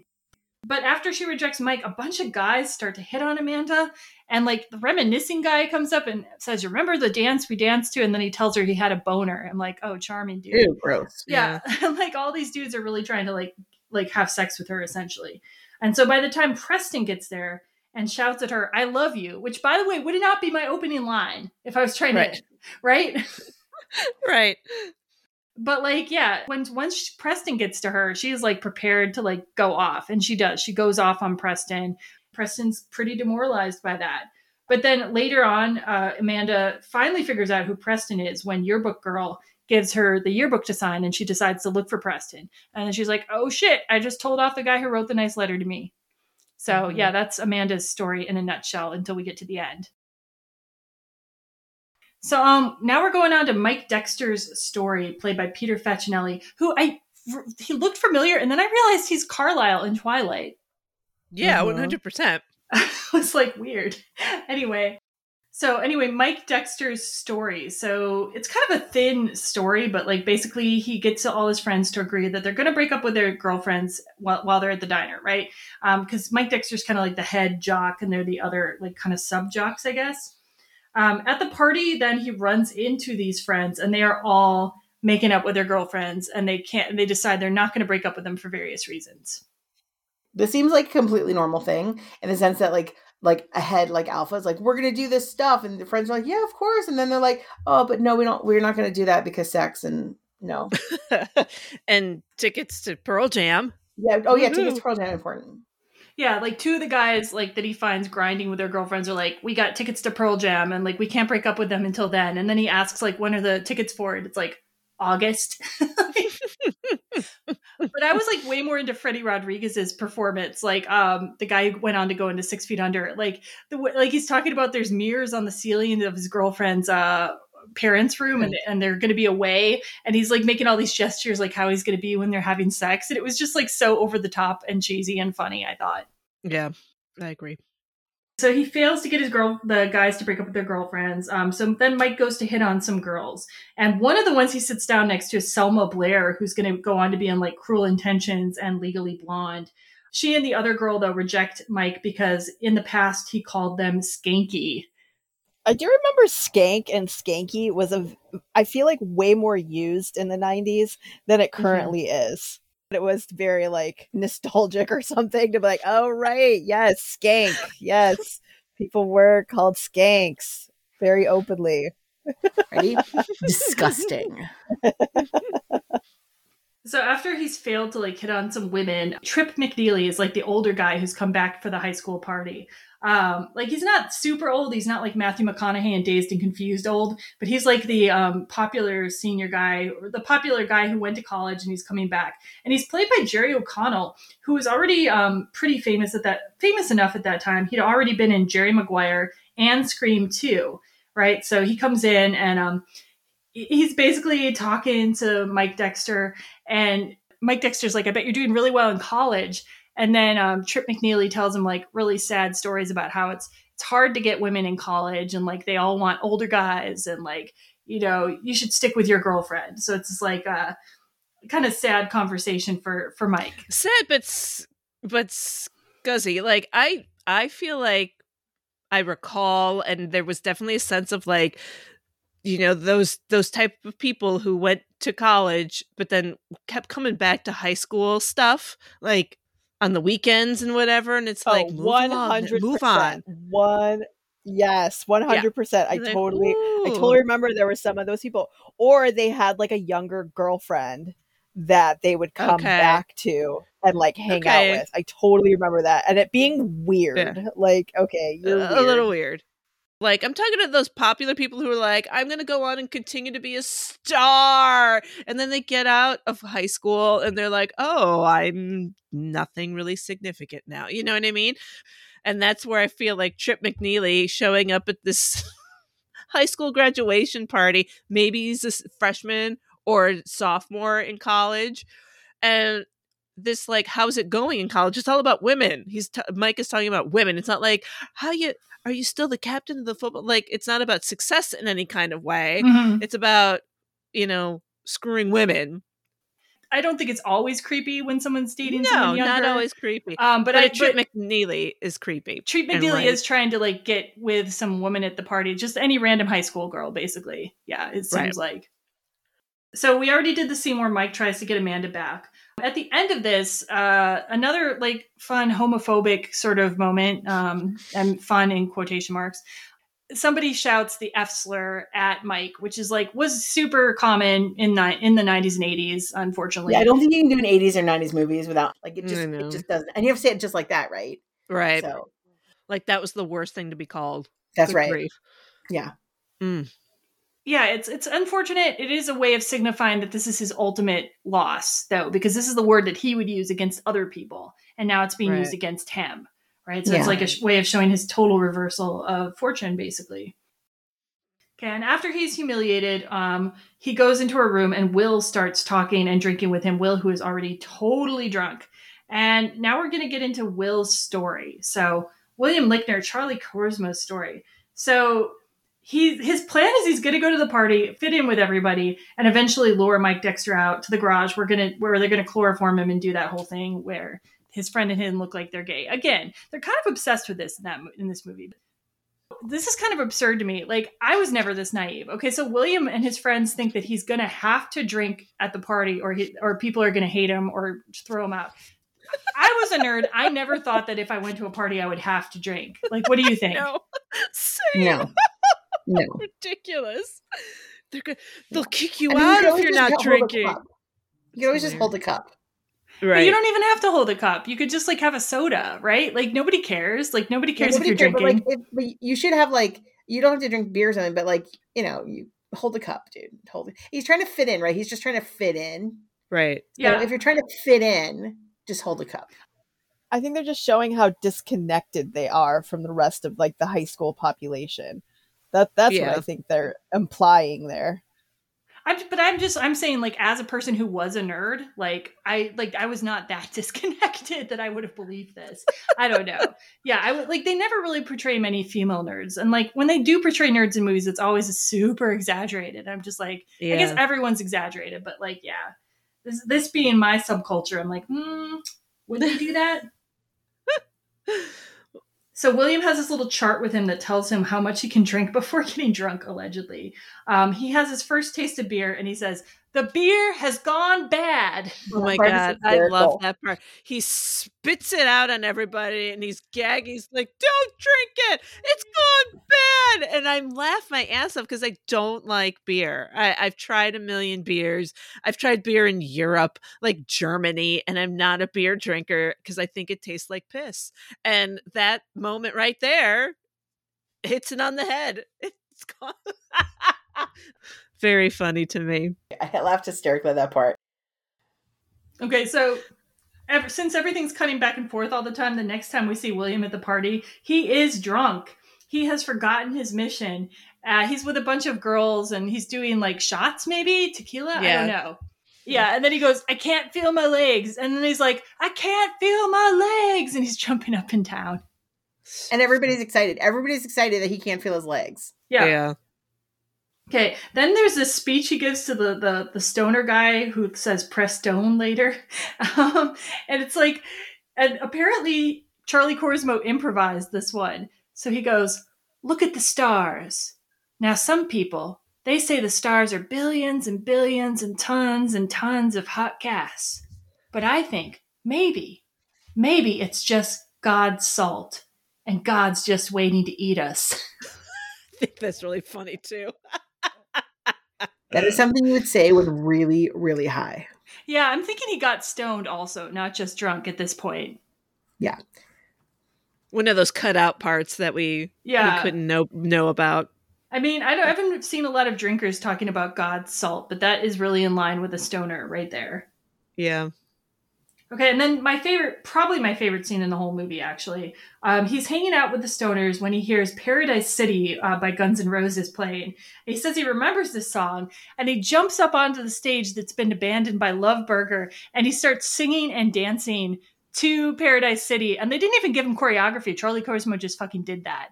And Yeah. I think it's amazing. It's like one of my favorite scenes. I love the song Paradise City. Everything is good.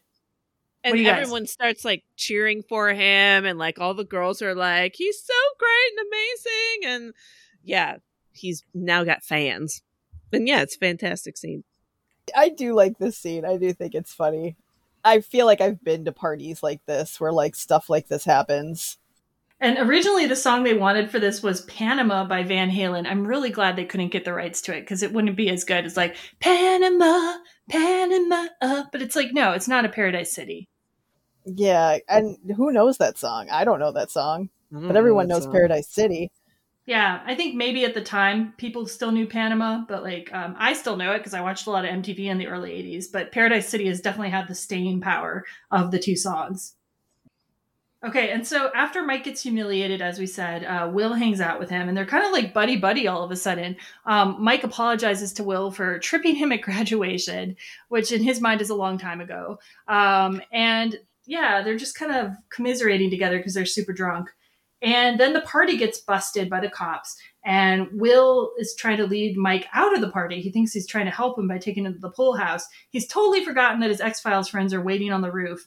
Um, the friends can't see him because they are lost their flashlight, and so Mike and Will get arranged in the whole like uh, they are supposed to be lovers thing and it's supposed to be embarrassing thing, and left there.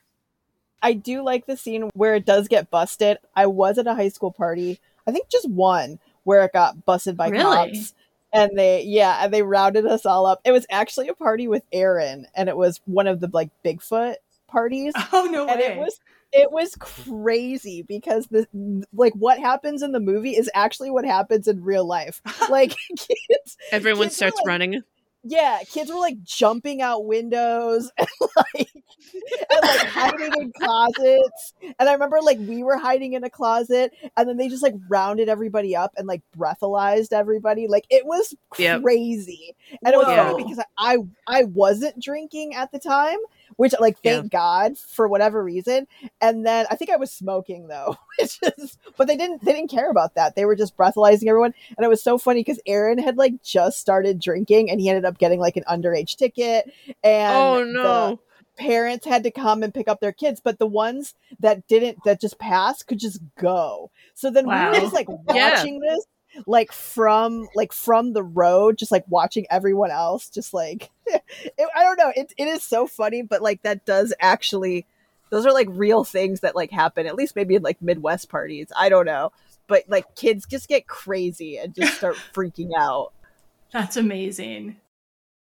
So yeah, so we're gonna move on now to my. This is my favorite story of the of the stories. I don't know how y'all feel about it. Me too. High really- five. I- I okay, okay, and I think a lot of Mhm. it's probably Lauren Ambrose because like she is such a good actress, and like she was the one I related to most out of the characters too. Mm. Even even though I wasn't like a non-joiner, but like she was smart, you know Yeah. and Mm. and grounded and so forth. Anyway, so this is Denise and Kenny's story, Lauren Ambrose and Seth Green's story. So first we see Kenny. He's trying to pick up various girls at the party. I love Clea Duvall going, "I'm allergic."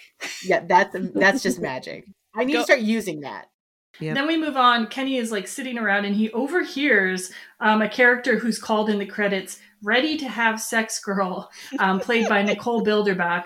She's telling a friend that she wants to have sex with the first guy who talks to her because she wants to get even with her boyfriend, who she believes cheated on her.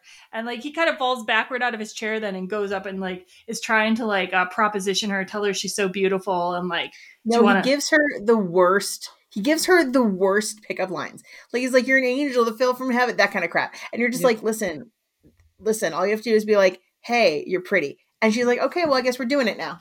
Well, I mean, that's the character we're supposed to think this guy is That's unbearably, Exactly. che- unbearably cheesy and performative, basically. Yeah. He says, you know, let's go out to the pool house, whatever. She's like, okay. So she's gonna go with him, uh, but he's like, but first, wait a minute, because he needs to go to the bathroom and like check in with his like little love kit. Yeah. Mhm. So the love kit, we didn't really talk about it, but it's got all kinds of like weird shit in it. Like he's got like a candle and like He's a- got two candles. He's got two candles because, and they're huge candles, and they're pink. yeah, and he's got a copy of the Kama Sutra. He's I don't, what else was in there? Like He has a bunch of lube. Like he has a bunch of lube. lube, uh, edible His- stuff, I think, some feather yeah, thing, like underwear. S- like three Condoms, yeah. dozen condoms, like just yeah. Yeah, This backpack is ridiculous. You just look and you're like, dude, you're never like you don't need any of this crap. Even if you like don't know how to have sex. well, don't you need any- the condom. You need yeah, the not that condom. many. You need the condom. Right. So he's trying to get to the bathroom to like, I don't know, refer to the to the to the manual and uh but there's a huge line. He can't get in and so he goes to girl whose party it is to like go to a different bathroom and he gives up information about like somebody had defaced her family photo or Oh, he makes it up though. He makes up the he information. makes it up. He, makes it up. He makes it up in exchange to be allowed to go upstairs. And as she calls out that the bathroom door is broken, so don't close it all the way. Meanwhile, Denise is just trying to sit, you know, sit someplace, and but she gets hit in the face by a rejected pot brownie. But okay, so the brownie hits her hair. Sorry, continuity. When she gets up, she runs upstairs to the bathroom, and it's on her face. It's like, come on now, that was that was a big continuity. Oh, see, I didn't even notice it. I didn't notice it. I don't know. I'm so used to, I think, people getting cleaned off in movies magically that I didn't notice Oh, it. that's funny. well, she gets up to the bathroom and she turns around and she sees Kenny getting ready, quote unquote. Yeah, she sees him getting ready. Like he's trying to like do Kama Sutra positions by posing like one leg on the sink and one leg on the bathtub and crap like this. So she sees him, she screams, he screams, and she slams the door shut. And he's like, No, don't do that. Because now they're locked in and they look at each other and start banging on the door to like, somebody help us get out. But they're stuck. Oh, Um, and in the original movie, apparently the the drunk girl that nobody, the crying drunk girl nobody could understand, says that she thinks she hears somebody screaming upstairs, but nobody could understand her. That's funny. Oh man, that's funny. Come on, director. I cut. miss the 25th girl. I miss her. anniversary. Put it out. Put it out. Yeah, yeah. As their scene, Kenny and Denise's scene progresses, they talk about their past and how they used to hang out in grade school, but then Kenny stopped hanging out with Denise because he wanted to be cool. Yeah, I like I Um, like all the little kind of stories they tell about their sleepovers and stuff. I think it really builds the story up more. Do you think that it helped him not hang out with her anymore? Be cool? Do you do we do we think he's cool? No, No, Yeah, no, bad okay. choice. But, but he's Bad one of those people. He's one of those. There are those people in high school though who think that they're cool by hanging on to the popular people. I saw a lot of people like that. They sucked up to the popular people. They shit on people who they used to be friends with or like who they perceived as uncool. And like they weren't really cool. They didn't really gain much by it, but they they were so afraid of being uncool. They were so afraid of being the bottom level. You know what I mean? They just knew I wasn't like a, one of those kids, and they just didn't care. Like whatever, man. It never. It ne- wow. to me, I'm like have have some friends. Just get some friends. I don't know. So we cut away from them for a while to see other parts of the party, uh, and when we get back to Denise and Kenny, they're sitting um, next to each other on the bathroom floor, singing "The Right Stuff" by New Kids on the Block, and Uh, uh, oh, oh, oh, oh, oh, oh, oh, the right stuff. right stuff. Just for our younger Um, listeners, I felt like I had to put that in. Sorry. But such a such a slice of that time period. very much so um and so they they start commenting on each other's bad fashion like what's happened to you? And uh kenny takes off his goggles and they both take off their shoes and kenny kisses denise kind of out of the blue. And she's surprised. And here's what i like in this shot. You see uh, she's in focus and kenny's in the foreground a little out of focus but you can see seth green like here's where I think he's a good actor and where I really enjoy him in this. Like you kind of like you can see like he's cringed and he's like, that was a bad idea. I effed up. But uh she kisses him back and la la la. And so And la la la. and la la la. No, and dot dot dot. Dot dot dot tunnel, and then that they look they probably had sex. So Yeah, they they- totally have sex. Yeah, And then the yeah. aftermath is a little awkward and Kenny starts up his his like facade again. yeah. Yeah. Like it's clear that like Denise hasn't enjoyed it that much. And like, um, so he's really insecure. And so he just starts like making it her problem and using his voice again and the whole, the Yeah. front that he puts on. Yeah. Which like you gotta be you gotta be nicer to guys after you've had sex with them. I'm sorry, like I mean, even if should- it's bad, just like it's his first time, just be like a little. Uh, that's my feeling. I did feel like Yeah. Denise was a little harsh there, but Yeah. Yeah. But that's like, listen, she has almost no character development. But in a Denise land, that is Denise. Because she's because she's vulnerable and feels awkward, so therefore Yeah. she's just gonna watch out. I guess so. Right. They're both that type. Yeah, you're right. Okay. Yeah. I I love their whole leading up to them before that. Like there there's a shot like they're laying down or whatever. And I think Seth Green's like vulnerability and sweetness is just adorable and charming and I which makes me like endeared to their story. Yeah, yeah. I feel their closeness. I think they did a good job portraying people who used to be friends or estranged, but they have like a natural rapport with each other. Mm-hmm. And now they just had really bad awkward sex. And really bad awkward sex. Yep. But but you know, sometimes it's awkward at first and it gets better. So you never know. Okay, so like other randoms, anyone else about Kenny and Denise, or shall we move on to closing out the party? Closing out the party. All right, Close so out just like some party. other random stuff at the party. So Kenny's friends downstairs approach a group of black students and say, "What's up, my N word?" to them, and they are chased off because they should be. We we already talked about the cops coming to break. Did anyone else? Sorry, did somebody have something to say? Because I heard a breath. Me, I was just saying, like, the cops finally arrive, actually. Like, I feel in real life, cops would have been called way sooner because we get a time reference when Preston is with the angel. They're like, it's 2 a.m. and what Oh, are you yeah. doing? Like, you know, yada, yada. So I'm figuring now it's maybe 3 a.m. Yeah. the timeline. It's like, Yeah. Those cops got called at like two at like 1 2 o'clock, no problem. Like nobody's putting up with that shit later than that. Yeah, 12, even 11. yeah, My yeah. dad would have been on the horn at 1030. He would have been like, there's some little shits next door disturbing the peace. Okay, so I love this bit. The klepto kid steals a police car. I would like to see his Brilliant. spin-off movie. I would Yes, watch yes. the spin-off movie in, in a heartbeat. klepto kid. But what, who would the other characters in the klepto kids movie be though? Um, a whole new character set. Like he doesn't like Yeah. any of these people. Okay, Maybe, Yeah. and, and what I wanted the kickback, the callback to be is he's wearing the burger shirt. Love burger. Oh, yes. He's wearing yes. a burger. I think it should be the whole thing just from his perspective, his POV. That's oh what my god, I want. watched that too. I like it. I love it. Okay, and Mike and Will are discovered by the cops, and the girl whose party it is finds Kenny and Denise and yells at them, um, and they run off. And so now we have the aftermath of the party. Um, Will and Mike both end up in jail, but Mike tells the cops that he made Will drink to cover for him. I don't know why Mike would do this. Do you guys think he would do this? No. I don't know. I feel like I knew some, you know, they they just put on this persona of like just this jackass, this dick. But you could get uh, when they were alone, somehow you got them alone and they were like decent. So Oh, I will say that's true. I mean, I say that about my cat all the time. I say he's a bro cat. Where like when he's around people and other cats, he's like "fuck you," and he's like an, uh, he's an asshole. Mhm. But then he'll like come and Mhm. secret secret snuggle with you at night and be like all Mhm. sweet. Right. So like Mhm. it's like when you're like you meet a girl and she you're like, he's such an asshole. And she's like, but when he's with me, he's a whole different person. And you're like, is he though? And you're like, no, he is. He's a different Mhm. person. Also, he would get away with drinking. Like he's he's a he's a you know town hero. Mm, mhm. So he'll be like he could be like, I stole a car and fucked up some bitches, and they'd be like, okay, bye. right.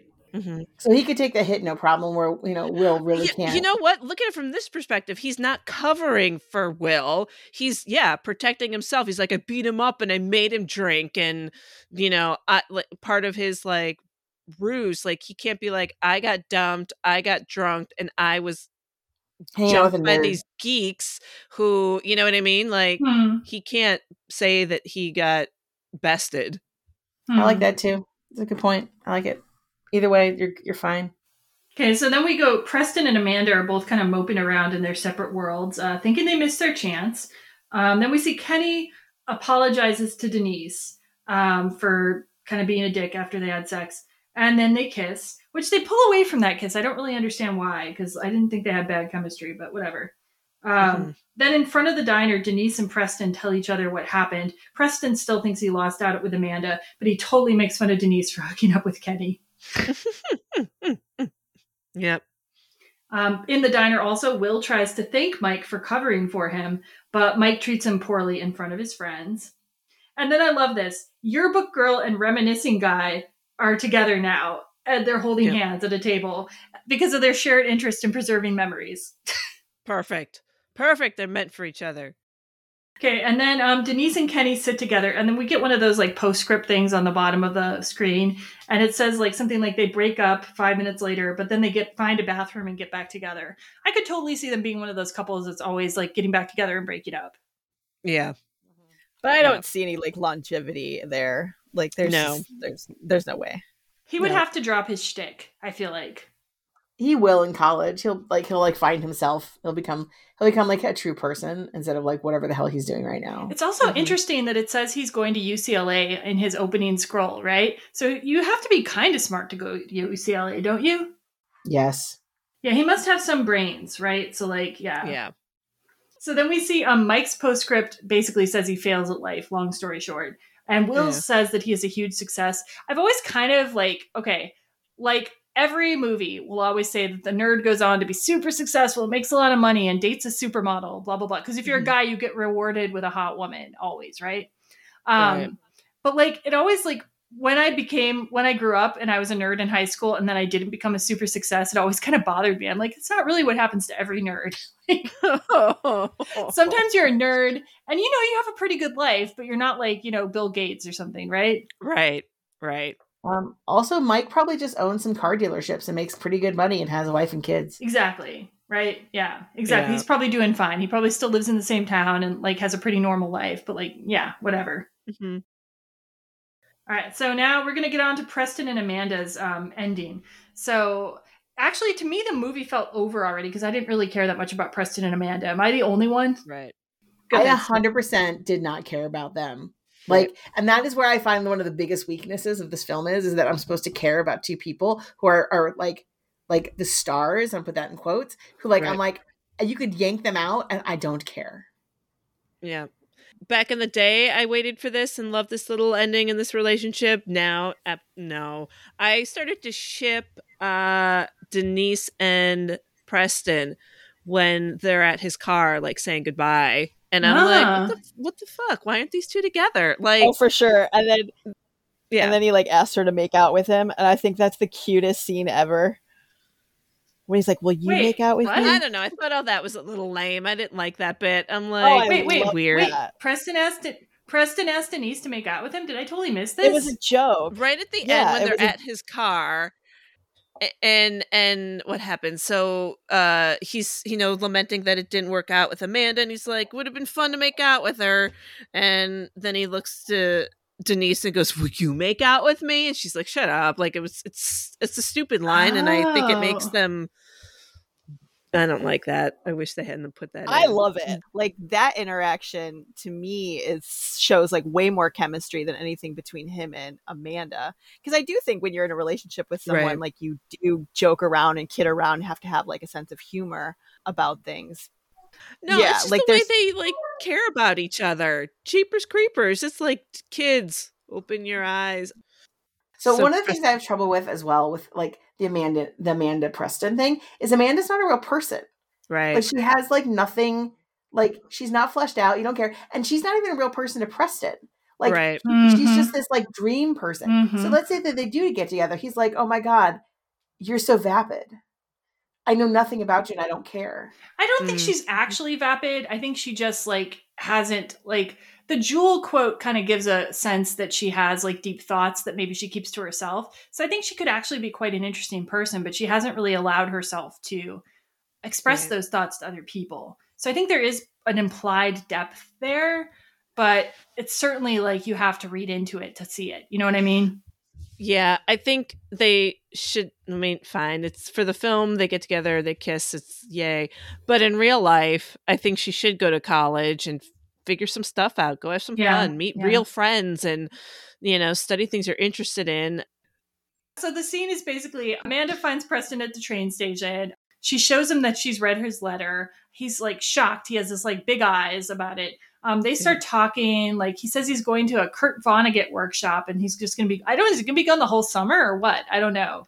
Seems that way.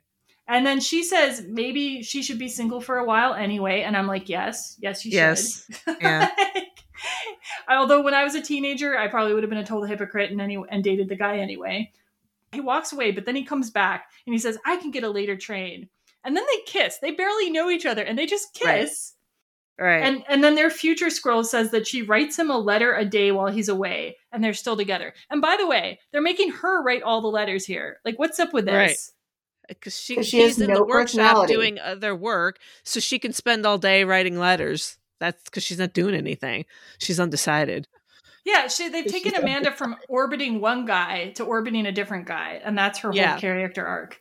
Yeah, Pretty much. Yep. Yeah. I do like the song in this scene, though. It's this like 80s song.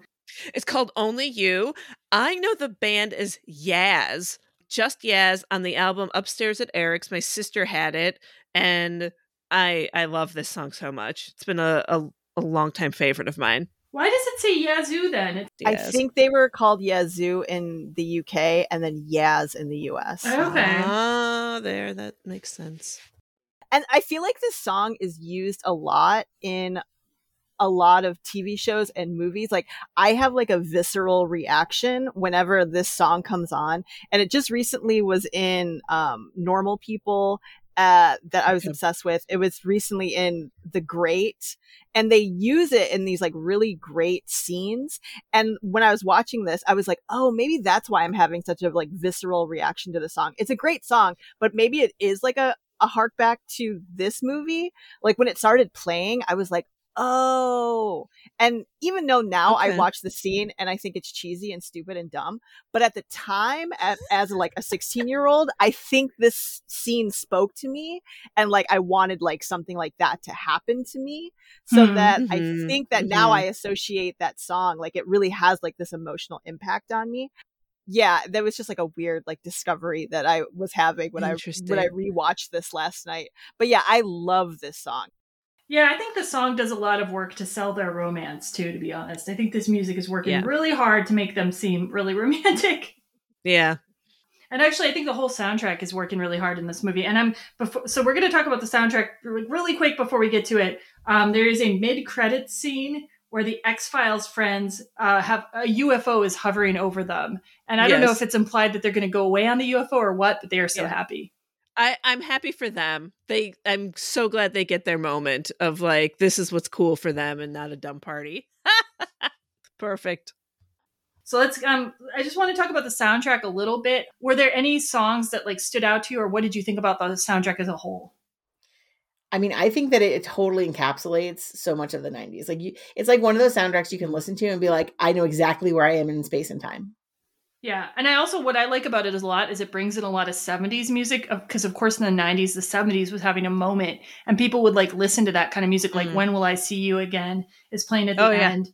And like what they danced to like um one of the disco songs too. I can't remember which one it is. But yeah, there's like pure disco kind of stuff playing in the background, right? Like that was a thing, the pure disco compilation and whatever. And like rap from the 80s, like it's so it's all bringing in all the eras that we listened to then. Yeah. I have had on a on a mix compilation um Umbrella by Dire Straits for ages. I've I've always enjoyed that song. And then the Romeo and Juliet by Dire Straits, which is also played over Ethan Embry in Empire Records. Serena, any soundtrack faves from this one or any comments on it? I mean, yeah, definitely only you was like Yeah. a good one at the end. Um, but yeah, like Sybil said, it was just it is they picked really great songs that hold up. You know what I mean? That sort of hold up as like, Mhm. yep, that was played constantly and every radio and every gap and every you know, like whatever. Okay, so for double feature recommendations, I have two today. My first double feature recommendation is Drive Me Crazy from 1999. And this is another high school movie. Um, it doesn't necessarily have like a huge party scene of this same type, but I like it because it also shows you kind of like the cliques of high school and like a lot of the a lot of the other teenage actors that were popular around this time. And it stars yearbook girl Melissa Joan Hart, and I just like that she has her own rom com. Yeah, and so she has really great chemistry in this with Adrian Grenier, like, and he's really hot in the movie too. Um, and it's a fake dating movie where like they agree to date each other to like make people jealous. And I just think it's a cute movie and another great high school movie of the time. So that's why I chose it. And then my second double feature recommendation is I Know What You Did Last Summer from 1997 with Jennifer Love Hewitt. And of course, it also has Sarah Michelle Gellar, Ryan Phillippe, and Freddie Prinze Jr. Again, this is another like high school movie of the time where you had a lot of like the famous stars of that time. It has a very 90s vibe, a very cool soundtrack. Like I rewatched it and the opening of that movie is so good. Like some of the rest of the movie doesn't hit that hard, but the way it comes in is great. It's written by um of course it's based on a novel, but Kevin Williamson did the adaptation of it and he also did Scream. And so the writing is often very sharp. And I think the performances are great. I think Sarah Michelle Gellar, especially, was a really great scream queen. But I thought Jennifer Love Mhm. Hewitt did a great job in the movie too. So if you want another Jennifer Love Hewitt movie where maybe she has a little more to do, you can check out I Know What You Did Last Summer. Cool. Um, I chose Empire Records from 1995 um, with Ethan Embry, uh, Liv Tyler, young Renee Zellweger, um, and a bunch of other great cast. And it takes place one day in a record store, Empire Records, and the and the kids find out that it's going to get closed down or turned into some kind of chain, and they have to save the Empire Records and and all their relationships and ins and out. And I loved it so much. I was watching it with our mutual friend Aaron Yost, and we watched it immediately over again. Like there's only a handful of films I've done that with, and Empire Records was one of them. Um, My second film that I recommend is The Italian Job from 2003. Um, it's got featuring Mark Wahlberg and uh, Charlize Theron, but Seth Green is in it, and he's hilarious, and so much of his dialogue is improvised, and um, it's a fun heist film. I really, I, it's a just an, it's not too stressful and not too violent or at all really and i enjoy um i just want to do another seth film in there Uh, so my picks were um, the 1993 Dazed and Confused, which is one of my favorite films of all time. I love this excellent movie. I choice. can always watch it. Yeah, I can always watch it. I can always go back to it. It is very similar to Can't Hardly Wait, wait because it takes place on the last day of high school. Yeah. Um, it's also a, a, a- like a career like starter. Like there's so Mhm. many people in this movie who went on to have bigger careers. You know, there's Matthew McConaughey, there's Ben Affleck, there's Parker Posey, um, Mhm. Jason London. Like they all went on to have bigger careers. I could literally watch if I was like on a, a an island. Well, I guess I am on an island. If I was on a deserted island and I had like one or two movies to watch, I think Dazed and Confused would be one of them for me. I could just watch it over and over again. And then the other movie I chose was 2007 Superbad, which is a little bit later. Like it doesn't have anything to do with like the 90s per se, but I do remember watching it. Like I went to the movie theater. I was living in New York at the time, and I thought it was going to be dumb. And I laughed the entire time watching it. Like I think this movie is so funny.